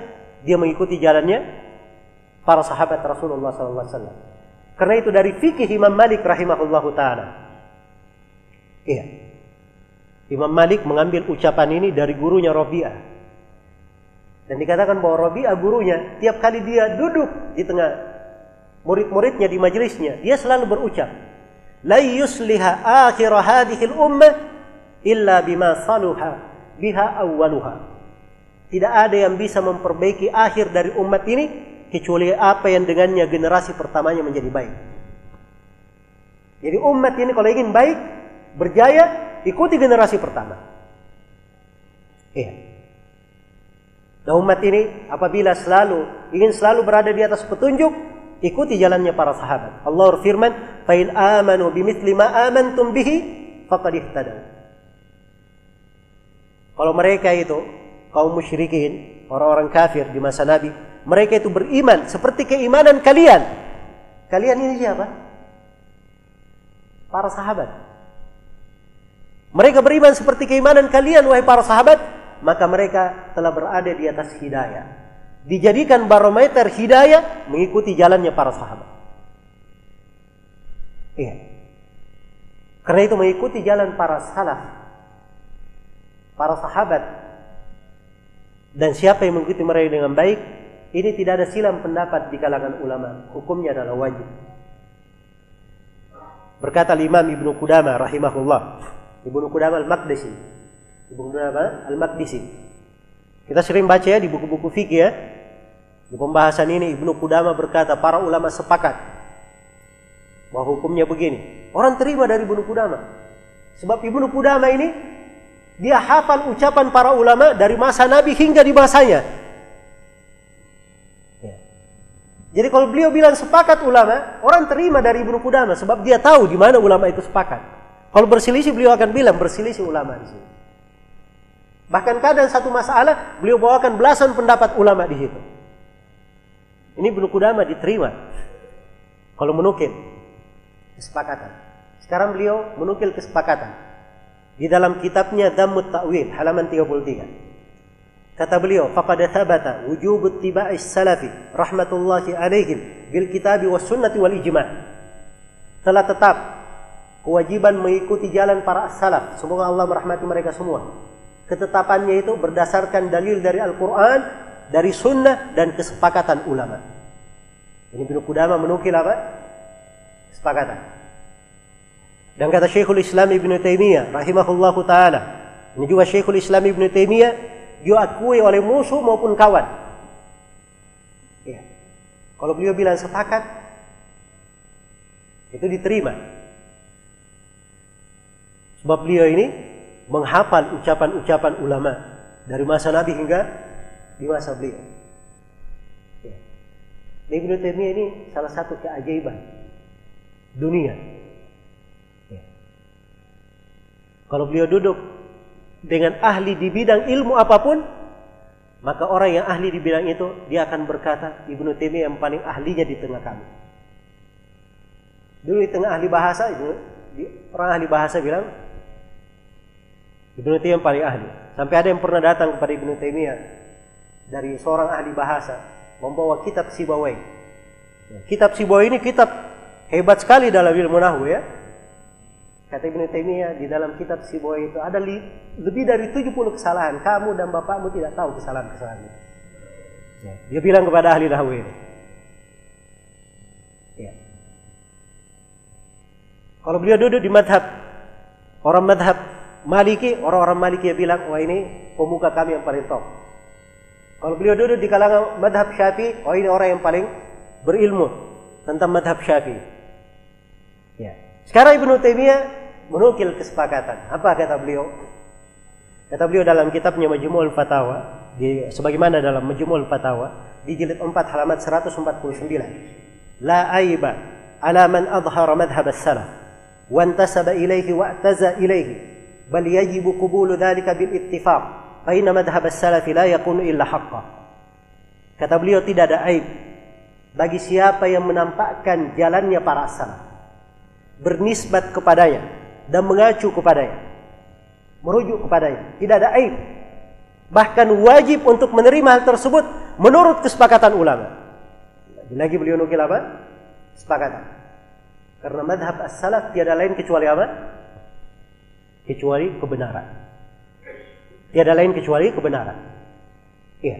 Maka ini sebagian dari ucapan para ulama rahimahumullahu taala tentang bagaimana hakikat dari jalan as-salaf Apa maknanya? Dan apa hukum di dalam mengikutinya?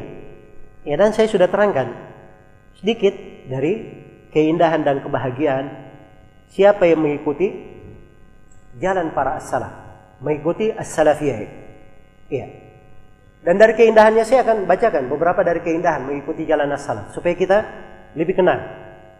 Di antara keindahannya orang yang berpegang dengan jalan as-salaf ini itu artinya dia mengikuti perintah Allah Subhanahu wa taala dan perintah Rasulnya.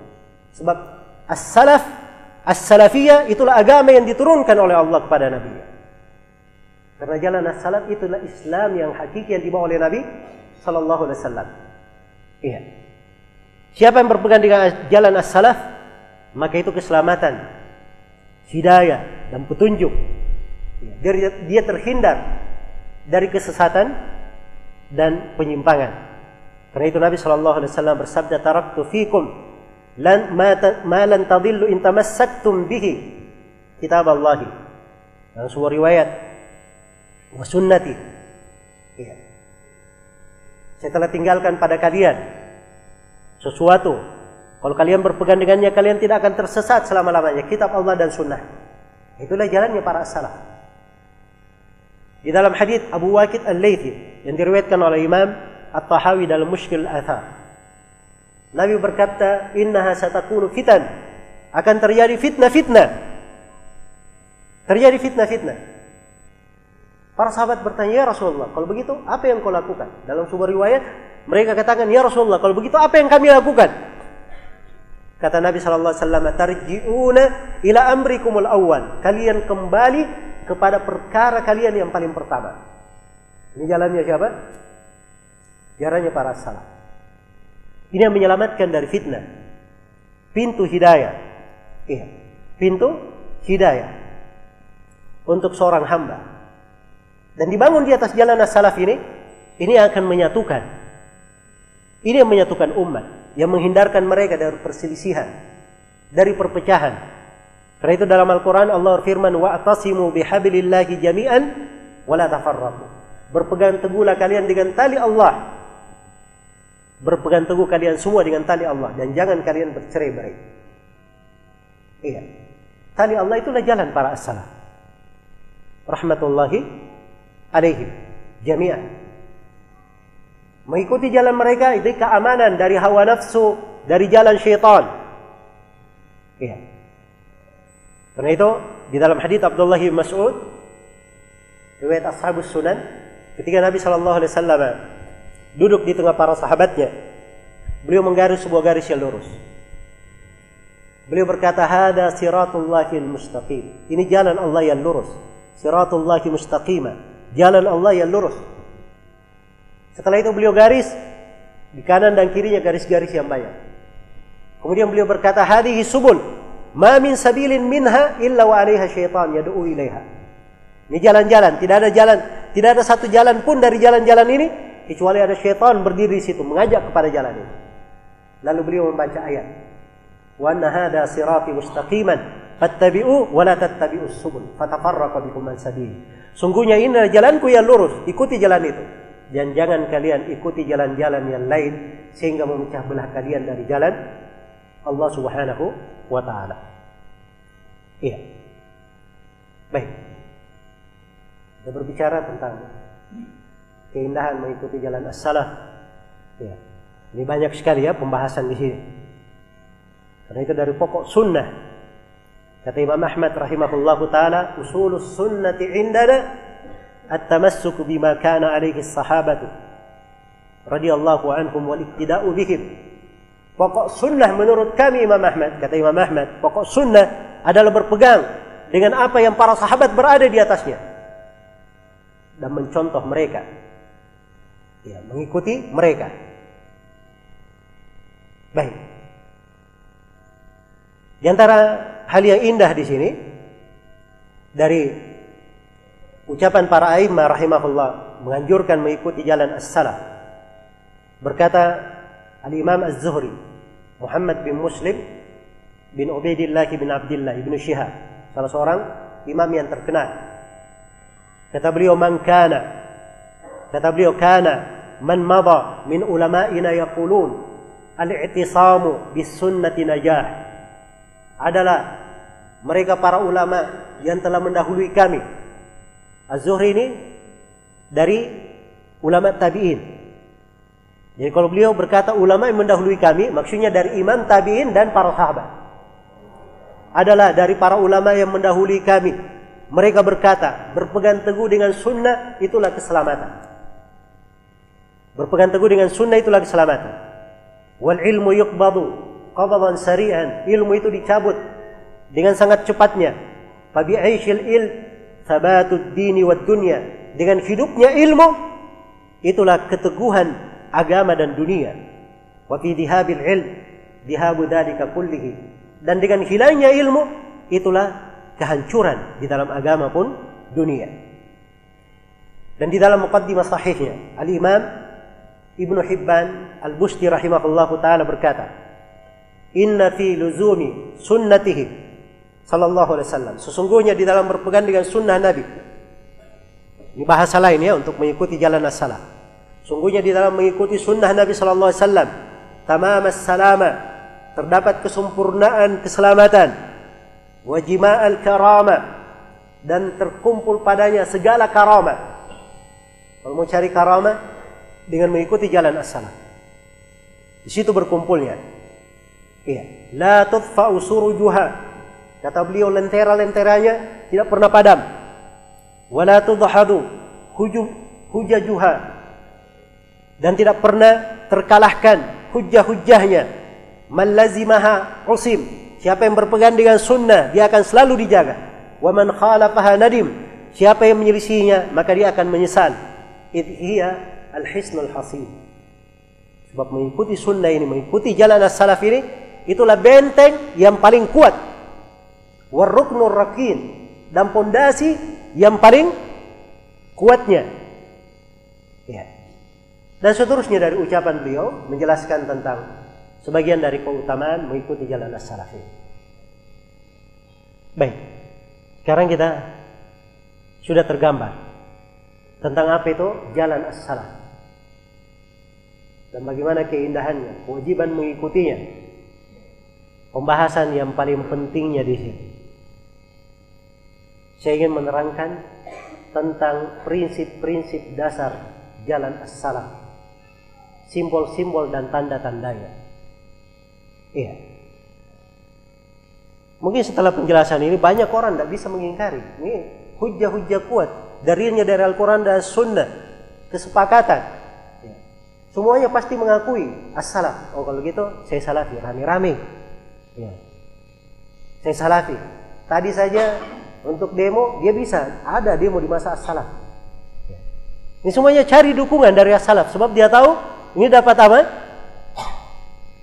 Memang jalan. Ya. Tapi yang menjadi masalah, orang-orang masuk ke dalamnya. Mengaku dirinya berada di atas jalan as-salah. Beramal dengannya. Tapi dia tidak mengikuti, tidak terlihat padanya dari prinsip-prinsip as-salah. Ya. Maka perlu dijelaskan apa prinsip as-salaf itu. Apa usul mereka? Bagaimana? Dari ma'alim, dari simbol-simbol, bendera-bendera, dari keyakinan dan amalan yang berkibar di tengah para as-salaf. Yang dengannya mereka dikenal. Dengan hal tersebut diikuti petunjuknya. Ini ada ciri-cirinya. Ada ciri-cirinya. Ini yang harus dimengerti dan dipahami. Iya. Maka saya akan menguraikan di sini secara ringkas terkait dengan bagaimana jalan para as-salaf itu. Prinsip-prinsip mereka. Bagaimana metode hidup mereka. Bagaimana jalur mereka beragama. Jalur mereka beragama. Kalau pengakuan semua orang bisa mengaku. Wa kullu yadda'i waslan li Laila wa Laila la takirru laha bidaka. Ada penyair yang berkata, setiap orang mengaku punya hubungan dengan si Laila, tapi si Laila sendiri tidak pernah merasa punya hubungan dengan mereka. Ya. Kan bisa aja seorang mengaku punya hubungan tapi apa? Ternyata tidak pernah kenal. Tidak pernah dikenal atau tidak masuk di dalamnya. Iya. Jadi jalan as-salaf ini rahmatullahi alaihim ya, itu diketahui dengan mempelajari buku-buku mereka kita mempelajari ayat-ayat Al-Quran, hadith-hadith Rasulullah Wasallam, kita pelajari jalannya para sahabat, para tabiin, tabiut tabiin, maka akan tampak dengan sejela, dengan sangat jelasnya bagaimana jalannya Rasulullah Wasallam dan para sahabatnya. Iya.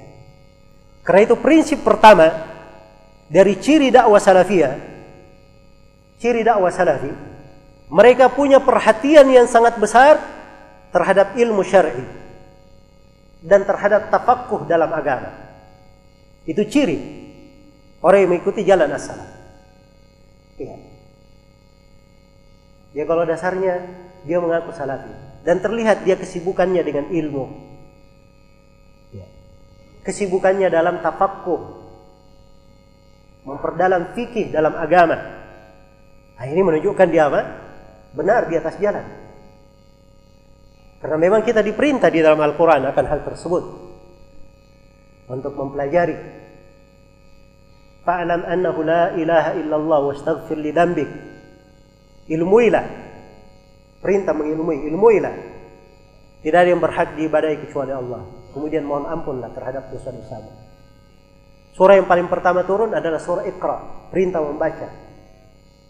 Iqra bismi rabbikal ladzi khalaq, khalaqal insana min 'alaq. Iqra wa rabbukal akram.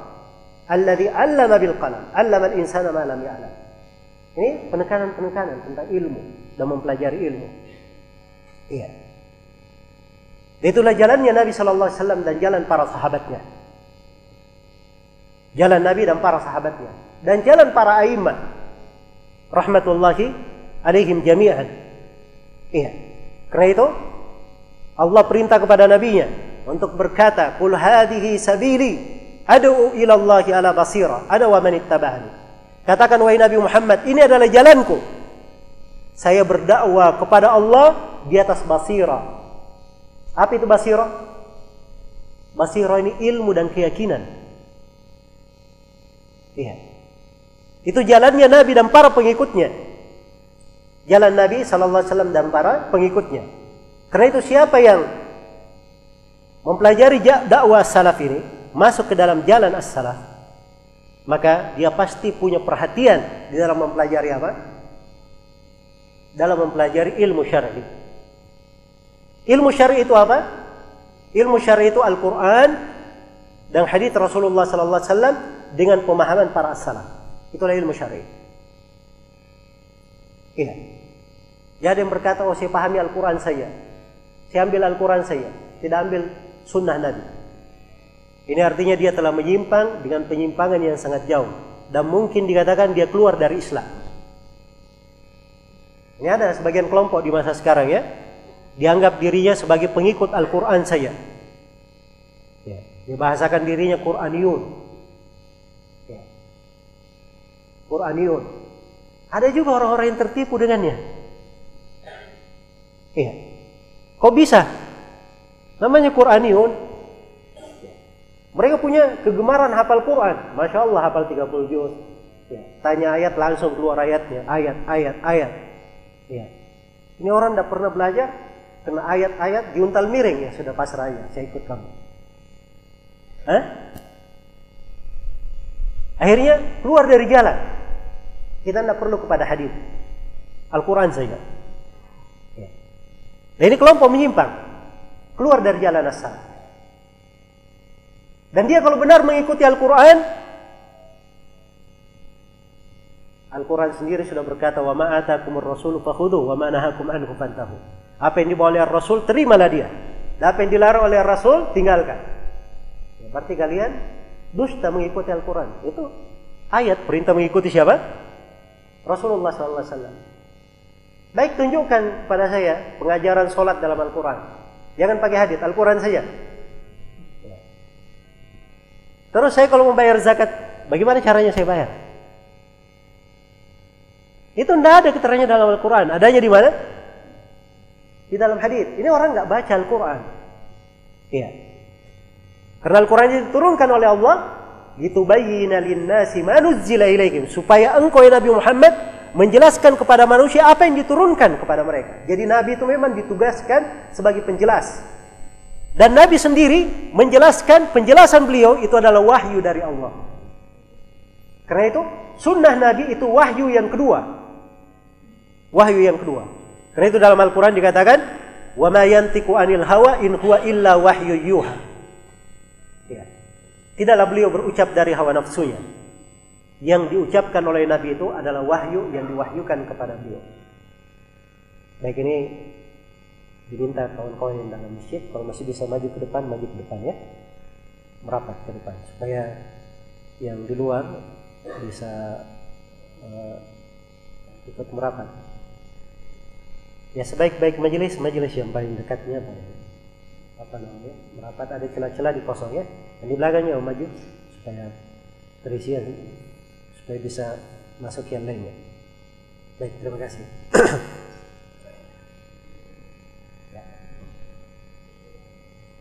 Jadi kalau kita sudah sepakat mengikuti Al-Quran dan Sunnah Rasulullah Sallallahu Alaihi Wasallam, ya. Sekarang jangan ada lagi yang datang. Wal Quran ini saya tafsirkan dengan pemahaman saya sendiri. Ya. Dia datang hadit, haditnya dia tafsirkan dengan pemahaman kelompoknya. Nah, ini repot namanya. Dia baca hadit, dia tafsirkan dengan pemahaman apa? Pemahaman kelompoknya. Iya. Ini tidak sudah keluar dari prinsip mengikuti jalan as-salaf. Agama ini ya, diajarkan oleh Nabi Shallallahu Alaihi Wasallam kepada para sahabat. Para sahabat yang paling memahami Al-Quran dan hadis Rasulullah Shallallahu Alaihi Wasallam. Karena itu harus dipahami dengan pemahaman mereka. Harus dipahami dengan pemahaman mereka. Karena itulah ini dasar dan prinsip pokok di jalan as-salah. Mereka punya perhatian terhadap ilmu. Sangat menghormati ilmu. Karena itulah mereka juga sangat menghormati para ulama. Karena Nabi Shallallahu Alaihi Wasallam bersabda, ulama warathatul anbiya. Para ulama itu pewaris para nabi. Para ulama pewarisnya para nabi. Dan di dalam Musnad Imam Ahmad dari uh, Rasulullah sallallahu alaihi wasallam beliau bersabda, "Laisa minna man lam yarham saghirana wa la yahtarim kabirana wa la ya'rif li alimina haqqahu." Bukan dari kami orang yang tidak merahmati yang kecil di tengah kami. Dan bukan dari kami orang yang tidak menghormati orang tuanya yang besar di tengah mereka. Dan bukan dari kami orang yang tidak mengenal hak orang yang berilmu di tengah mereka. Iya. Karena itu menghormati para ulama ini dari prinsip pokok. Jalannya para as-salaf. Iya. Karena itu dari sini kita sudah bisa membedakan. Ya, ciri-cirinya jelas. Jadi kalau ada yang menyibukkan ya, manusia dengan urusan-urusan yaitu keluar dari ilmu masuk dalam perkara-perkara yang menyibukkan manusia dari ilmu apalagi bukan bidangnya ya, dan bukan wewenangnya berbicara di situ, ah, ini keluar dari jalan as Keluar dari jalan as Ya. Seperti sebagian manusia sekarang di masa seperti ini, ada juga yang ya, sembarangan saja berbicara. Masukkan manusia ke dalam perkara-perkara yang bukan urusannya. Ya, harusnya kejadian yang menimpa saudara-saudara kita di Rohingya itu semuanya kita berdoa yang baik untuk mereka. Ya. Itu yang paling kita miliki. Yang paling kita miliki. Seorang mendoakannya di dalam sholatnya, di dalam doanya, di sholat malamnya, di sujudnya. Dia doakan untuk saudaranya. Ya. Dia doakan untuk saudaranya. Bukan dia masuk ke dalam hal-hal yang bukan wewenangnya di situ. Dia jadikan masalah sebagai bahan untuk mencela pemerintah. Ya. Masuk ke dalam hal sebagian kelompok ya, menyuruh untuk melakukan kunut nazilah. Apa hubungannya dia dengan kunut nazilah? Itu wewenang penguasa. Kunut nazilah itu dari wewenangnya pemerintah. Kalau pemerintah yang menyuruh melakukan kunut nazilah, imam-imam masjid melakukannya. Di masa Nabi itu masjid-masjidnya para sahabat ada di kampung-kampungnya itu ada masjid-masjid. Ketika terjadi nazilah, itu nggak ada yang kunut di masjidnya masing-masing. Itu hanya ada di dalam riwayat Nabi yang memimpin kunut para sahabatnya. Nabi, pimpinan negara. Ini harus dipahami ya dari jalan para salaf dalam hal ini. Karena itu menyebutkan manusia pada hal yang keluar dari jarul ilmi ini adalah perkara yang berbahaya. Apalagi memasukkan orang-orang ke masalah politik. Ya. Dakwah salafi itu tidak ada urusannya dengan politik. Yang ingin berkuasa, dia berkuasa Ya ingin meraih kursi, dia raih kursi. Tidak ada di kalangan orang yang mengenal dakwah salaf punya ketamakan terhadap kursi dan dunia. Itu orang yang mengenal jalan as-salaf. Kecintaan mereka adalah ilmu, mengajarkan ilmu, mempelajari ilmu, dan bagaimana umat itu mengenal ilmu. Itu kecintaan mereka. Karena ilmu ini lebih baik daripada dunia dan segala isinya. Dan lebih baik daripada segala kekuasaan yang ada di atas muka bumi. Kekuasaan ilmu. Karena itu sultan di dalam Al-Quran kata sultan di dalam Al-Quran itu tidak dibahasakan, tidak ditafsirkan oleh para ulama ahli tafsir kecuali dengan mana ilmu, hujjah dan argumen.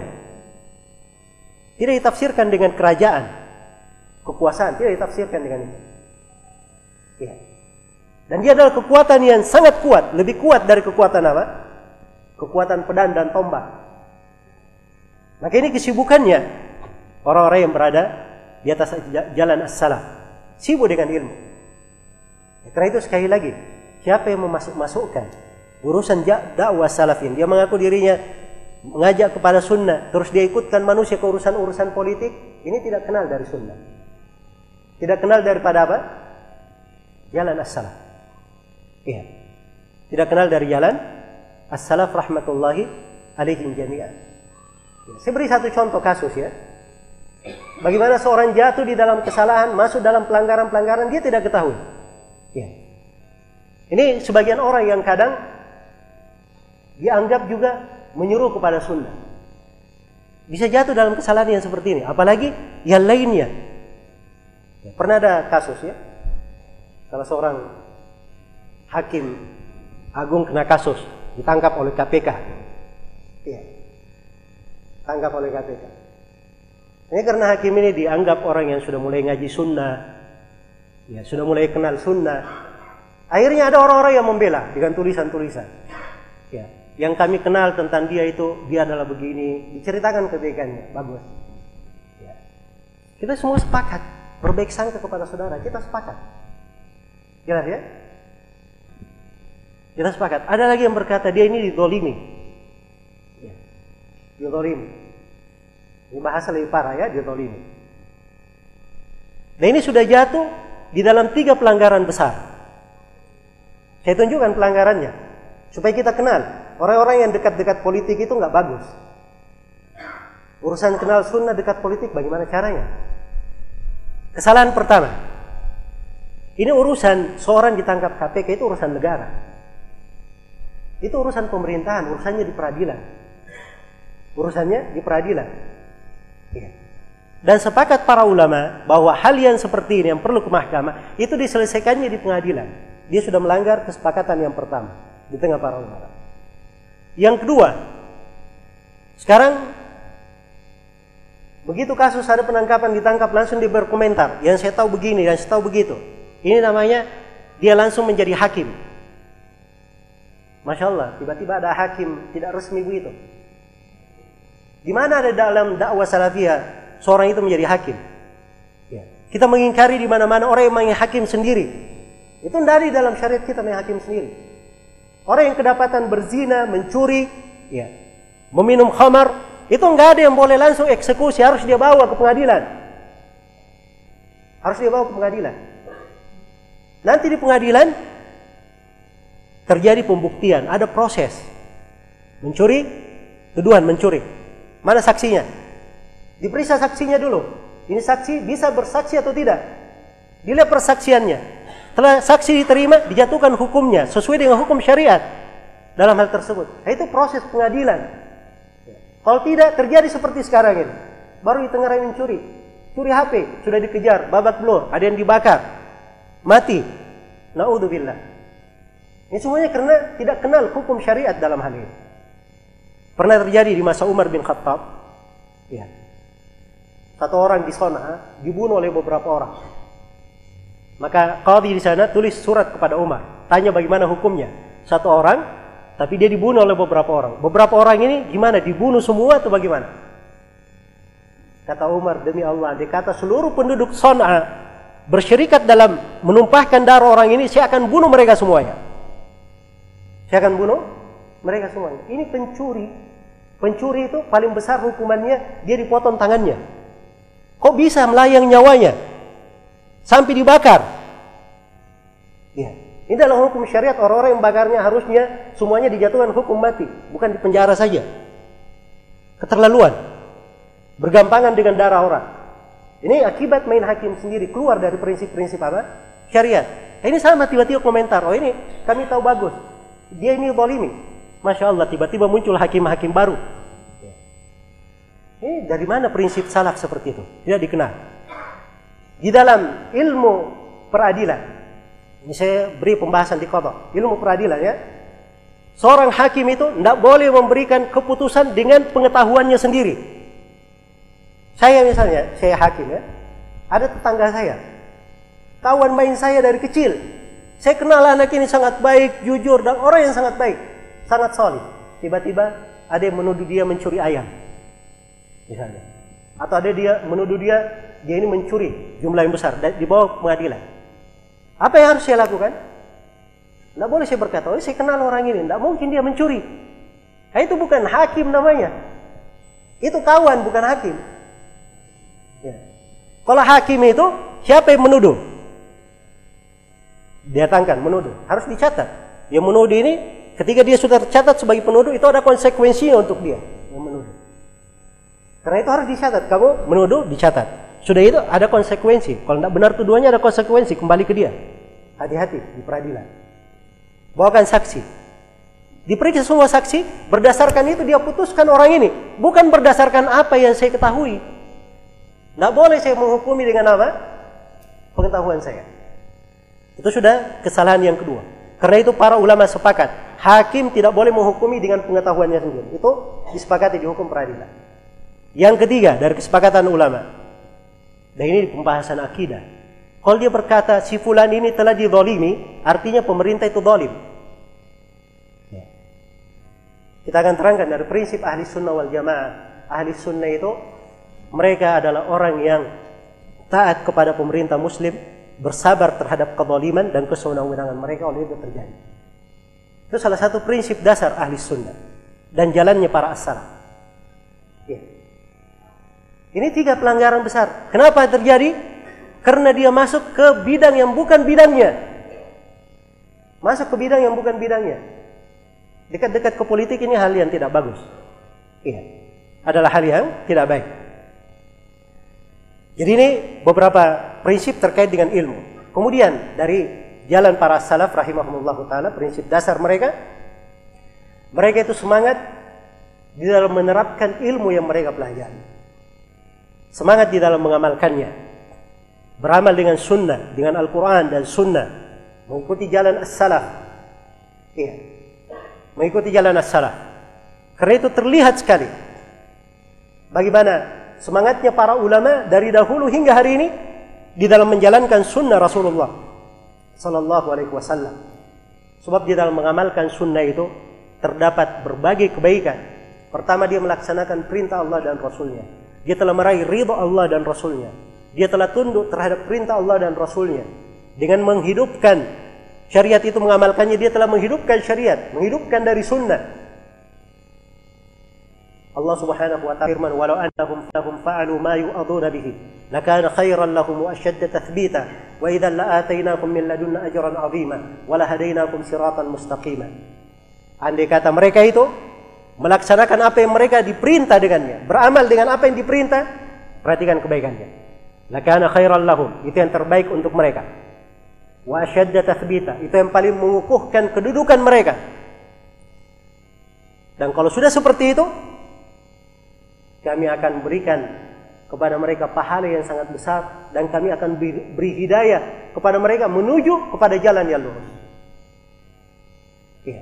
Karena itu para ulama prinsipnya kalau dia mau bertambah ilmu, dia amalkan ilmu yang dia kerjakan. Maka dia akan dimudahkan lagi mendapatkan ilmu yang lain. Karena itu sebagian as-salaf berkata man amila bima alim allamahullahu ilma ma lam ya'lam. Siapa yang beramal dengan ilmu yang dia telah ketahui, maka Allah akan mengajarkan kepadanya ilmu yang sebelumnya tidak dia ketahui. Iya. Dan perhatikan bagaimana semangat para salaf. Mereka itu kalau beramal, lakukan sebuah amalan, hal yang sunnah misalnya, dia kerjakan, dia berusaha menjaganya, tidak pernah dia tinggalkan. Dalam hadis Abu Hurairah riwayat Bukhari dan Muslim, Nabi berwasiat kepada Abu Hurairah tiga hal. Berwasiat kepada Abu Hurairah tiga hal. Tidak pernah ditinggalkan oleh Abu Hurairah. Tiga hal ini. Abdullah bin Umar radhiyallahu anhuma. Iya. Dalam hadis riwayat Bukhari dan Muslim, beliau pernah mimpi sebuah mimpi. Seakan-akan beliau dibawa ke neraka ya, oleh malaikat. Tapi di tengah jalan, ya, neraka itu dilipat kayak digulung. Kemudian datang malaikat lain berkata, kamu tidak perlu takut, tidak perlu takut. Maka ketika diceritakan mimpi ini kepada Nabi Shallallahu Alaihi Wasallam, maka Nabi berkata, Ni'mar rajul Abdullah kana yusalli minal lail. Sebaik-baik orang Abdullah, Abdullah bin Umar, kalau dia sholat di malam hari. Maka kata Salim anaknya, Fakana Abdullahi la yanamu illa qalilan. Maka Abdullah bin Umar setelah itu tidak pernah tidur di malam hari kecuali sedikit. Begitu dapat sunnah langsung diamalkan. Iya. Di dalam hadis riwayat Bukhari dan Muslim kisah Fatimah radhiyallahu taala datang kepada Nabi sallallahu alaihi wasallam. Minta pembantu mengadukan bagaimana pekerjaan rumah tangga ya tangannya melepuh dan sebagainya. Minta membantu tapi datang ke rumah Nabi Nabi tidak ada waktu itu. Disampaikanlah kepada istrinya yang ada di rumah maka malam harinya Nabi datang ke rumah Fatimah dan Fatimah sudah berada di pembaringannya bersama Ali bin Abi Thalib maka Nabi SAW mengajari mereka berdua inginkah kalian aku ajari yang lebih baik daripada itu daripada pembantu sebelum tidur kalian baca subhanallah 33 kali Alhamdulillah 33 kali, Allahu Akbar 34 kali. Kata Ali bin Abi Thalib, "Fama taraktuhu mundu sami'tuhu min Rasulillah sallallahu alaihi wasallam." Kata Ali bin Abi Thalib, saya tidak pernah meninggalkan itu. Saya tidak pernah meninggalkan ini. Semenjak saya mendengarnya dari Rasulullah sallallahu alaihi wasallam. Ya. Ada yang bertanya, "Wahai Ali, tidak kamu tinggalkan sampai di perang Siffin?" Ini peperangan nih. Kata Ali, tidak pula di malam Siffin saya tinggalkan. Tetap dia baca. Dan ada sebuah kisah yang subhanallah ya menakjubkan. Yang harusnya dicatat ya. Di dalam sahih Muslim dari hadits Ummu Habibah. Karena ini hadits yang apa namanya? bagus untuk dihafal. Saya bacakan dengan sanad riwayat saya kepada Imam Muslim rahimahullahu taala. Ya, mengabarkan kepada kami Syekhuna Al-Mu'ammar Abdul Aziz Abdullah ibn Abdul Aziz ibn Aqil Al-Hambali rahimahullahu taala ijazatan. Qala akhbarana الشيخ المؤمع علي بن ناصر أبو ناصر أبو آه، أبو وادي إجازة. قال أخبرنا محمد نذير حسين الدهلوي. قال أخبرنا محمد إسحاق ابن محمد أفضل ابن أحمد الدهلوي. قال أخبرنا الشيخ عبد العزيز بن أحمد ابن عبد الرحيم الدهلوي. قال أخبرنا والدي. قال أخبرنا أبو طاهر القراني. قال أخبرنا والدي. قال أخبرنا والدي. قال أخبرنا سلطان بن أحمد المزاهي قال أخبرنا أحمد بن الخليل السبكي عن النجم الغيثي عن زكريا الأنصاري عن رضوان بن محمد القاهري أنه قال أخبرنا محمد بن محمد بن عبد اللطيف الربعي. قال أخبرنا عبد الرحمن بن محمد ابن عبد الحميد ابن عبد الهادي المقدسي قال أخبرنا أحمد ابن عبد الدائم ابن نعمة المقدسي قال أخبرنا محمد بن علي ابن صدقة الحراني قال أخبرنا محمد بن الفضل الفراوي قال أخبرنا قال أخبرنا عبد الغافر بن محمد الفارسي النيسابوري قال أخبرنا محمد بن عيسى الجولودي قال أخبرنا إسحاق قال أخبرنا إبراهيم بن محمد بن سفيان النيسابوري قال أخبرنا أبو الحسين مسلم بن الحجاج بن الحسين القشيري النيسابوري Di sini sudah kenal ya. Nah, ini Imam Muslim. Ya. Antara saya dan Imam Muslim 21 orang. Baru sampai kepada Imam Muslim. Imam Muslim berkata di dalam sahihnya, حدثنا محمد بن عبد الله بن نمير. قال حدثنا أبو خالد يعني سليمان بن حيان عن داود بن أبي هند عن عن داود بن أبي هند عن النعمان بن سالم عن عمرو بن عوس قال حدثني عنبسة ابن أبي سفيان وكان في مرضه الذي مات فيه بحديث يتسار إليه. قال سمعت أم حبيبة رضي الله عنها تقول سمعت رسول الله صلى الله عليه وسلم يقول سمعت رسول الله صلى الله عليه وسلم قال من صلى سنت من صلى اثنتي عشرة ركعة في يوم وليلة بني له بهن بيت في الجنة. قالت أم حبيبة فما تركتهن منذ سمعتهن من رسول الله صلى الله عليه وسلم. وقال عنبسة فما تركتهن منذ سمعتهن من أم حبيبة. وقال عمرو بن أوس فما تركتهن منذ سمعتهن من عنبسة وقال النعمان بن سالم فما تركتهن منذ سمعتهن من عمرو bin Aus. Ini hadis hadis menakjubkan ya. Jadi Imam Muslim bacakannya dengan sanatnya tadi. Saya tidak perlu terjemahkan sanatnya. Jadi beliau bawakan sanatnya kepada An-Nu'man bin Salim. Nu'man bin Salim meriwayatkan dari Amr bin Aus. Amr bin Aus meriwayatkan dari seorang yang bernama Ambasa bin Abi Sufyan. Ambasa menyampaikan hadis ini. Kata Amr bin Aus, Ambasa menceritakan kepadaku dan dia di tengah sakit yang di sakit itu dia meninggal. Nah, ini menunjukkan keseriusan para salaf mengajarkan ilmu. Datang orang yang berkunjung satu orang, dia sampaikan, saya pernah dapat hadis begini. Satu orang padahal. Dan mesti dia duduk depan banyak orang dia sampaikan faedah. Satu orang dari manusia dia kasih faedah luar biasa. Itu dari semangat.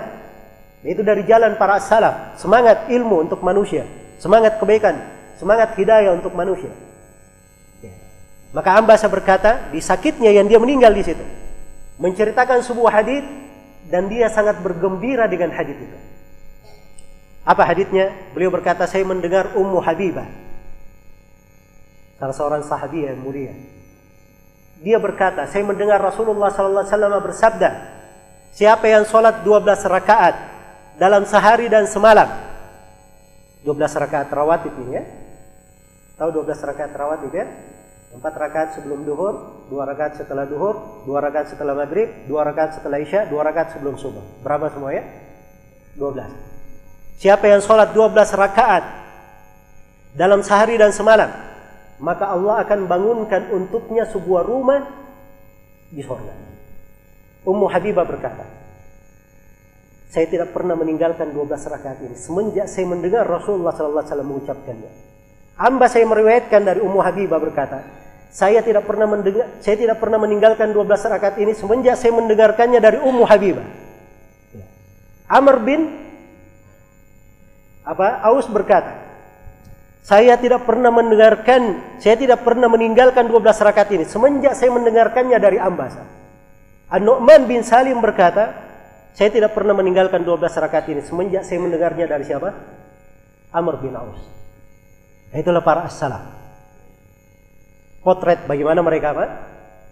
Beramal dengan ilmu. Ini contoh ya amalan pada hal yang disunnahkan. Kira-kira bagaimana dengan hal yang apa? Pada hal yang diwajibkan. Pada hal yang diwajibkan. Karena itu dari jalan mereka adalah semangat di dalam menerapkan amalan ya syar'i.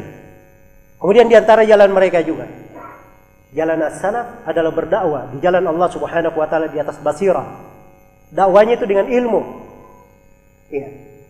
Mereka memulai dari yang paling penting di dalam dakwah. Dan yang paling penting di dalam dakwah itu adalah dakwah kepada tauhid. Itu adalah jalannya para nabi dan para rasul dalam berdakwah. Semua nabi dan rasul seperti itu. Walaqad ba'atna fi kulli ummatin rasula an i'budullaha wajtanibut taghut. Sungguh kami telah mengutus pada setiap umat seorang rasul agar supaya dia menyampaikan kepada umatnya hendaknya kalian beribadah kepada Allah saja dan jauhi tagut jauhi segala sesuatu yang diibadahi selain daripada Allah Subhanahu wa taala. Jadi itu adalah dakwah para nabi dan para rasul. Memulai dengan tauhid. Dan dakwah para nabi dan para rasul memulai dari yang paling penting kemudian yang penting setelahnya. Dia lihat apa yang penting setelahnya. Setelah tauhid dari rukun-rukun Islam kewajiban-kewajiban ya. Ada yang fardu ain, ada yang fardu kifayah, kemudian turun dari sunnah-sunnahnya. Tapi mereka di dalam dakwah, mereka mengagungkan seluruh simbol syariat, seluruh agama. Mereka agungkan. Dan manhaj as-salaf. Tidak ada perkara yang mereka sepelekan dari perkara agama ini. Semuanya mereka dakwakan. tapi ada prioritasnya. Ada prioritasnya. Ya, karena itu kalau ada yang mengaku dirinya di atas jalan as-salaf, ya, kemudian tidak terlihat perhatiannya terhadap akidah dalam mengajarkannya, nah ini cuma pengakuan saja. Cuma pengakuan. Dan ini banyak kita sayangkan ya. Kadang ada orang-orang yang diharapkan bisa mengajarkan akidah yang baik kepada umat dengan hal yang lebih banyak. Ini tema pembahasannya umumnya masalah rumah tangga, masalah ibu-ibu, ya, bagaimana menjadi suami yang solih, istri yang solihah. Ini pembahasan bagus ya. Cuman ingat ada prioritas. Ada prioritas. Dan itu harus kelihatan di dakwanya seorang dai. Perhatian dia terhadap akidah, dalam mempelajarinya, di dalam mengamalkannya, di dalam meyakininya, di dalam mengajarkannya kepada manusia, di dalam mendakwakannya. Dan itu ciri seorang salafi. Ciri orang yang mengikuti jejak para salaf. Rahmatullahi alaihim. Iya. Nah, ini di antara ciri mereka. Dakwah ala basirah. Demikian pula kalau misalnya ada yang dakwanya, dia tidak mulai dengan tauhid, tidak perhatikan dengan tauhid. Sibuknya urusan sholat saya Bagaimana mengajak manusia sholat? Ya. Seakan-akan yang paling penting sholat. Ya. Yang paling banyak diurus fadail amal. Keutamaan amalan. Ya. Ini hal-hal yang bagus sholat, keutamaan amalan bagus. Tapi ingat ada prioritas. Apalagi kalau yang prioritas ini ditelantarkan. Mengajak sholat tapi jatuh di dalam kesyirikan. Berucap dari kalimat-kalimat kekufuran dan seorang dai itu berdakwah dengan ilmu, tidak boleh dengan kejahilan. Tidak ada dakwah itu dengan semangat belaka. Ya. Haram seseorang itu mengajak siapa pun tanpa ilmu. Dalam Al-Quran Allah berfirman, "Wala taqfu ma laysa laka bihi ilm. Inna sam'a wal basara wal fuad kullu ulaika kana anhu mas'ula." Jangan kalian berhenti di atas sesuatu yang kalian tidak punya ilmu tentangnya. Sungguhnya pendengaran, penglihatan dan mata hati semuanya akan dimintai pertanggungjawaban. Iya. Dan Rasulullah sallallahu alaihi wasallam bersabda, "Balighu anni walau ayat." Sampaikan dariku walaupun satu ayat. Ini hadits Abdullah bin Amr riwayat Al-Bukhari. Sampaikan dariku. Jadi ini penyampai. Iya. Orang yang menyampaikan itu bagaimana? Pertama dia tahu dulu apa yang mau disampaikan ya kan? Baru dia bisa menyampaikan. Kalau begitu dia harus hafal. Atau dia baca dari sumber yang benar. Ya. Terus dia penyampai saja. Bukan kasih tambahan dari kantongnya. Jelas ya? Ini masuk ceramah sini sudah keliling dunia, sedikit-sedikit singgung Amerika. Setelah itu singgung Rusia. Setelah itu singgung sana. Tanpa ilmu masuk dalam berbicara. Seorang baligu sampaikan. Anni. Kata Nabi dariku. Dia harusnya pastikan dari Nabi. Jangan baca hadit-hadit palsu, hadit-hadit lemah. Iya. Apalagi baca buku-buku terkait dengan fadail amal. Ini buku-buku fadail amal ini letak banyak hadit-hadit lemah. Iya, di fadail amal. Karena itu orang hendaknya membaca dari buku yang benar. Supaya jangan masuk dia di dalam kategori orang yang berdusta atas nama Nabi. Karena Nabi bersabda, "Man kadhiba alayya, man kadzaba alayya muta'ammidan falyatabawwa maq'adahu minan nar." Siapa yang berdusta terhadapku dengan sengaja, maka hendaknya dia siapkan tempat duduknya di dalam neraka. Baik. Saya sudah singgung tadi ya, dari pokok ahli sunnah, perhatian dengan akidah. Dalam berilmu, beramal, dan di dalam meyakininya. Ini selalu saya ulang ya, karena itu ciri terlihat pada seorang yang mengikuti jalan as Dan dari, dari prinsip pokok ahli sunnah wal jamaah, mereka perhatian dengan sunnah Nabi. Perhatian dengan sunnah. Karena itu mereka bacakan buku-buku sunnah. Ya, mereka baca Sahih Al-Bukhari, Sahih Muslim. Ya. Dan seterusnya dari Sunanul Arba, dari Al-Masanid, Sunan, dan mereka baca dari buku-buku Al-Athar, ya, dari Al-Ma'ajib, Al-Masanid dan selainnya. Dari buku-buku yang memuat tentang sunnah-sunnah Rasulullah SAW punya perhatian dengan hal tersebut. Karena itu ahli sunnah, orang yang mengikuti jalan as-salaf, mereka menghargai para ulama ya. Salafi itu, itu orang yang paling banyak berselawat atas Nabi Shallallahu Alaihi Wasallam. Coba bayangkan ya, sudah berapa hadis saya sebutkan di majelis ini. Setiap kali saya bacakan hadis dari Rasulullah, pasti ada saya sebut apa di belakangnya? Sallallahu Alaihi Wasallam. Itu selawat atau bukan? Selawat. Antum yang hadir, kalau mendengar saya baca Sallallahu Alaihi Wasallam, apa kewajibannya? Baca selawat juga. Ya. Jadi lucu kalau ada yang berkata salafin tidak suka selawat. Ini tidak tahu dari mana ceritanya. Ya. Jelas ya? Baik. Jadi mereka yang paling mengagungkan Rasulullah, paling banyak berselawat terhadap Nabi. Menjaga sunnah Nabi, membela hadith Nabi Sallallahu Alaihi Wasallam. Kalau ada yang memasukkan hadith palsu, itu paling depan tuh ahli hadith. Dari ahli sunnah, dari dahulu hingga hari ini. Ya. Jadi jangan macam-macam. Ada yang bikin hadith palsu? Ya. Tidak mungkin di tengah umat ini kosong dari para ulama yang membeberkan akan kepalsuan. Itu tidak mungkin. Ini ilmu selalu terjaga. Allah firman, Inna nahnu nazzalna dzikr wa inna lahu lahafidhun. Sungguhnya kami menurunkan Al-Quran, kami yang akan menjaganya. Selalu dijaga oleh Allah. Akan dihidupkan orang-orang yang menjaganya. Memelihara dari sunnah Rasulullah Sallallahu Alaihi Wasallam ini. Iya. Baik. Jadi seorang semangat di dalam mengamalkan sunnah Nabi Sallallahu Alaihi Wasallam di dalam mempelajarinya, di dalam mempelajarinya. Selain daripada itu, dia mengambil dari ilmu-ilmu yang dengannya dia bisa memahami Al-Quran dan Sunnah. Dia belajar dari ilmu bahasa Arab. Iya. Terus Al-Quran itu ada tafsirnya. Dia belajar dari ilmu tafsir. Untuk masuk tafsir perlu berbagai ilmu. Itu ada ulumul Quran namanya. Iya. Dia belajar hadis ada syarah-syarahnya. Dia baca buku syuruhat. Ada hal yang dia tidak mengerti dari kalimat dalam hadis, ada gharaibul hadis. Ada ulumul hadis, ilmu-ilmu yang berkhidmat bagaimana memahami hadis Rasulullah. Memeriksa riwayatnya secara riwayat maupun dirayah. Nah itu semuanya dipelajari di jalan orang-orang yang belajar dan mengenal jalan as-salaf. Karena mereka punya perhatian terhadap ilmu, itu yang mereka pelihara. Itu warisan para nabi. Warisan nabi kita Nabi Muhammad sallallahu alaihi wasallam. Ya. Itu yang dijaga. Itu lebih baik daripada dunia dan segala isinya. Lebih baik daripada apa? Dunia dan segala isinya. Baik. Kemudian dari prinsip dasar ahli sunnah, mereka punya keterikatan yang kuat dengan para ulama umat. Ya. Kelihatan sekali penghormatannya dengan ulama dekat dengan mereka, punya hubungan dengan para ulama. Ya. Tapi ingat ya, ulama dalam definisinya yang benar. Ya. Ulama yang sebenarnya. Sekarang ini banyak sekali ulama dalam definisi kita di Indonesia ini. Yang demo-demo ulama.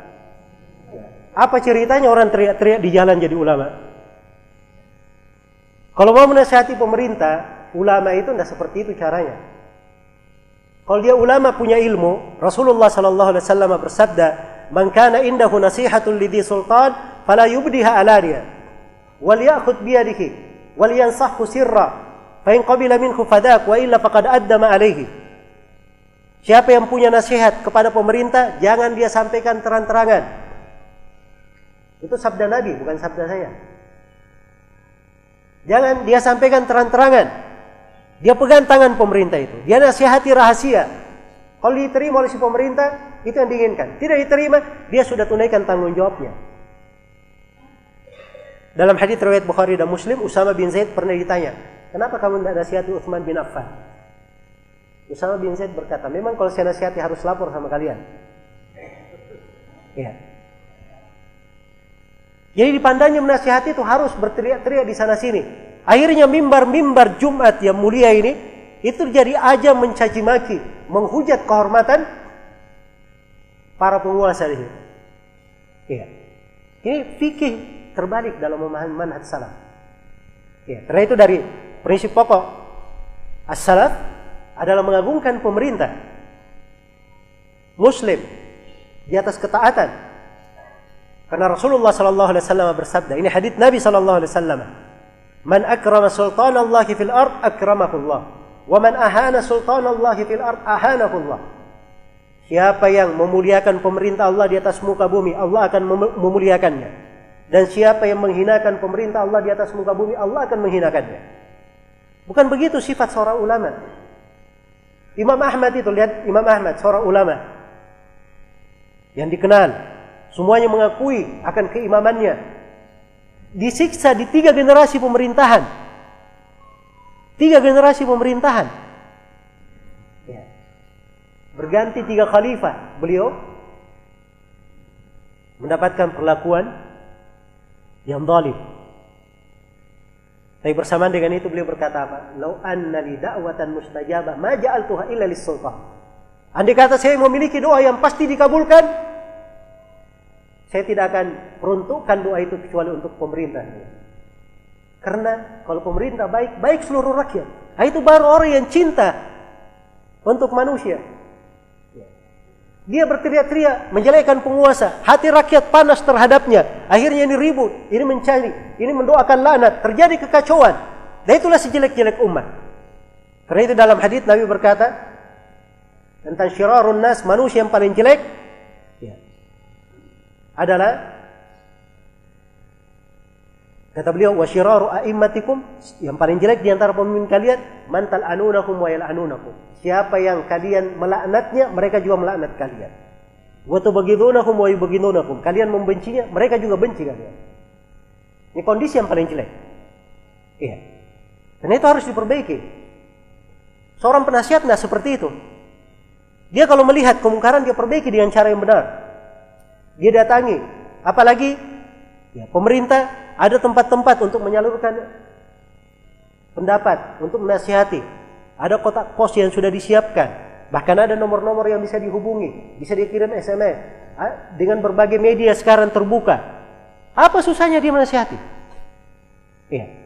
Dan tidak ada dikenal di jalan para as-salaf. Tidak di dalam syariat ini, tidak pula di syariat sebelumnya.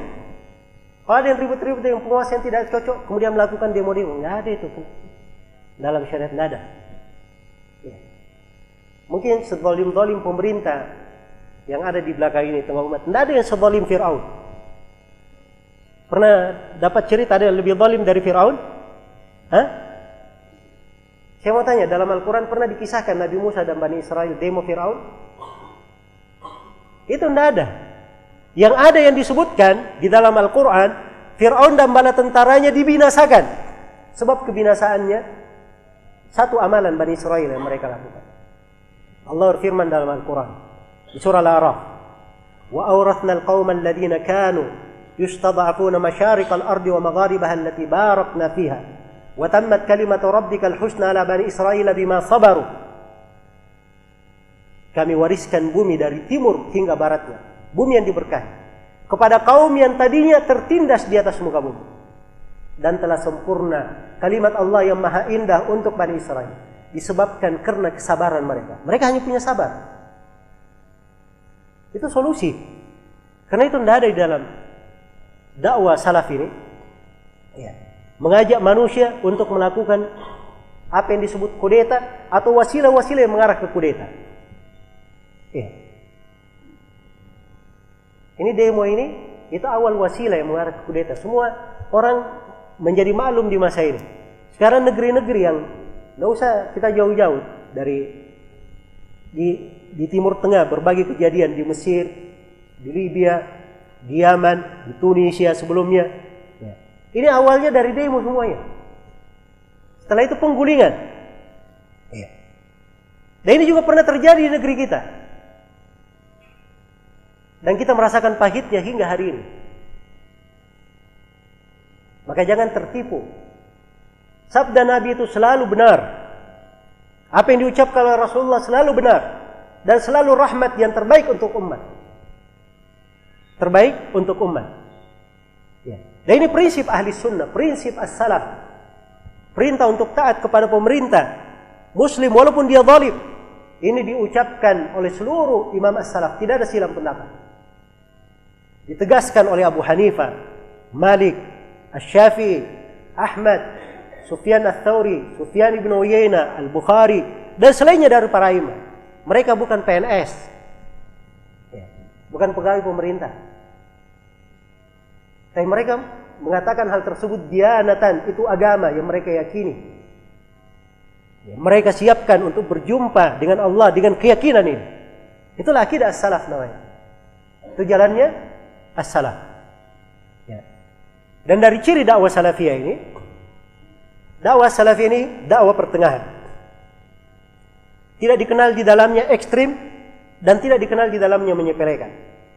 Karena itu di dalam sebuah pembahasan mereka selalu di pertengahan. Di pembahasan nama dan sifat, di pembahasan sikap terhadap sahabat, di pembahasan tentang takdir, di pembahasan tentang iman, di pembahasan apa pun mereka selalu pertengahan. Karena itu mereka yang berdakwah di atas jalan as-salaf ketika terjadi kemungkaran-kemungkaran mereka yang paling pertama mengingkarinya. Eh, ketika terjadi peledakan 11 September itu. Nah itu masih banyak yang puji-puji. Ya. Ada sebagian orang yang sudah menganggap dirinya kenal sunnah, itu memuji. Wah, serangan gagah berani. Macam-macam dia ucapkan. Dari awal itu para ulama sudah mengingatkan bahwa itu adalah hal yang jauh dari syariat. Diterangkan sisi-sisi jauhnya perbuatannya dari syariat. Belum ada orang yang meneriakkan hal tersebut. Ya. Tiba-tiba ada yang berkata bahwa salafi teroris. Ini nggak malu. Ya. Mereka tidak melihat bahwa juhud para ulama, jasa para ulama di masa ini, tulisan-tulisan mereka yang berada di atas jalan as-salaf ini di dalam menjelaskan tentang kesesatan orang yang menyimpang yang radikal dalam segala bentuknya itu sangat jelas sekali. Itu yang mendominasi. Dijadikan rujukan. Dijadikan rujukan oleh manusia. Ya. Nah itu alhamdulillah segala puji hanya untuk Allah Subhanahu wa taala. Dan itu ciri ahlul haq. Mereka selalu pertengahan. Selalu pertengahan. Baik. Ini kalau kita berbicara tentang sifat-sifat ahli sunnah, ya banyak sekali ya. Saya apa namanya? Karena waktu membatasi kita, ya banyak hal yang sebenarnya perlu diingatkan. Ya. tentang sifat-sifat dari ahli sunnah di antara sifat mereka itu juga mereka bertentangan dengan bidah dan ahlul bidah dan mentahdir dari semua yang namanya ahlul bidah itu adalah hal yang disepakati oleh ahli sunnah dari masa ke masa iya. Karena bahaya dari bidah itu berlebihi bahaya dosa dan maksiat. Melebihi bahaya dosa dan maksiat. Sebagaimana juga dari ciri ahli sunnah. Ya, dari karakter dakwah mereka. Mereka ini mengajak kepada akhlak yang mulia. Makarimul akhlak. Karena itu di buku-buku akidah ada pembahasan tentang akhlak yang mulia dimasukkan ke pembahasan akidah oleh para ulama karena pentingnya iya sebagaimana mereka juga menegakkan amar ma'ruf nahi munkar dan itu ciri dakwah mereka amar ma'ruf nahi munkar sesuai dengan hal yang diterangkan di dalam syariat. Hal yang diterangkan di dalam syariat. Nah, ini banyak pembahasan di sini ya, saya tidak bisa menguraikan seluruhnya. Ya. Sebagaimana dari ciri dakwah as-salaf ini, dia adalah dakwah yang selalu mempertimbangkan antara masalih dan mafasid dan mempertimbangkan awakibul umur. Ya. Perkara-perkara yang terjadi, dampak yang dikhawatirkan terjadi di masa mendatang. Dan ini kelihatan sekali di dalam dakwah mereka. Bahkan itu bagian dari fikih. Bagian dari fikih. Iya. Dan di antara prinsip mereka juga adalah mereka adalah menjaga al-jamaah, menjaga kebersamaan umat anti terhadap perpecahan. Orang-orang yang mengajak kepada perbaikan dan anti terhadap kerusakan. Iya.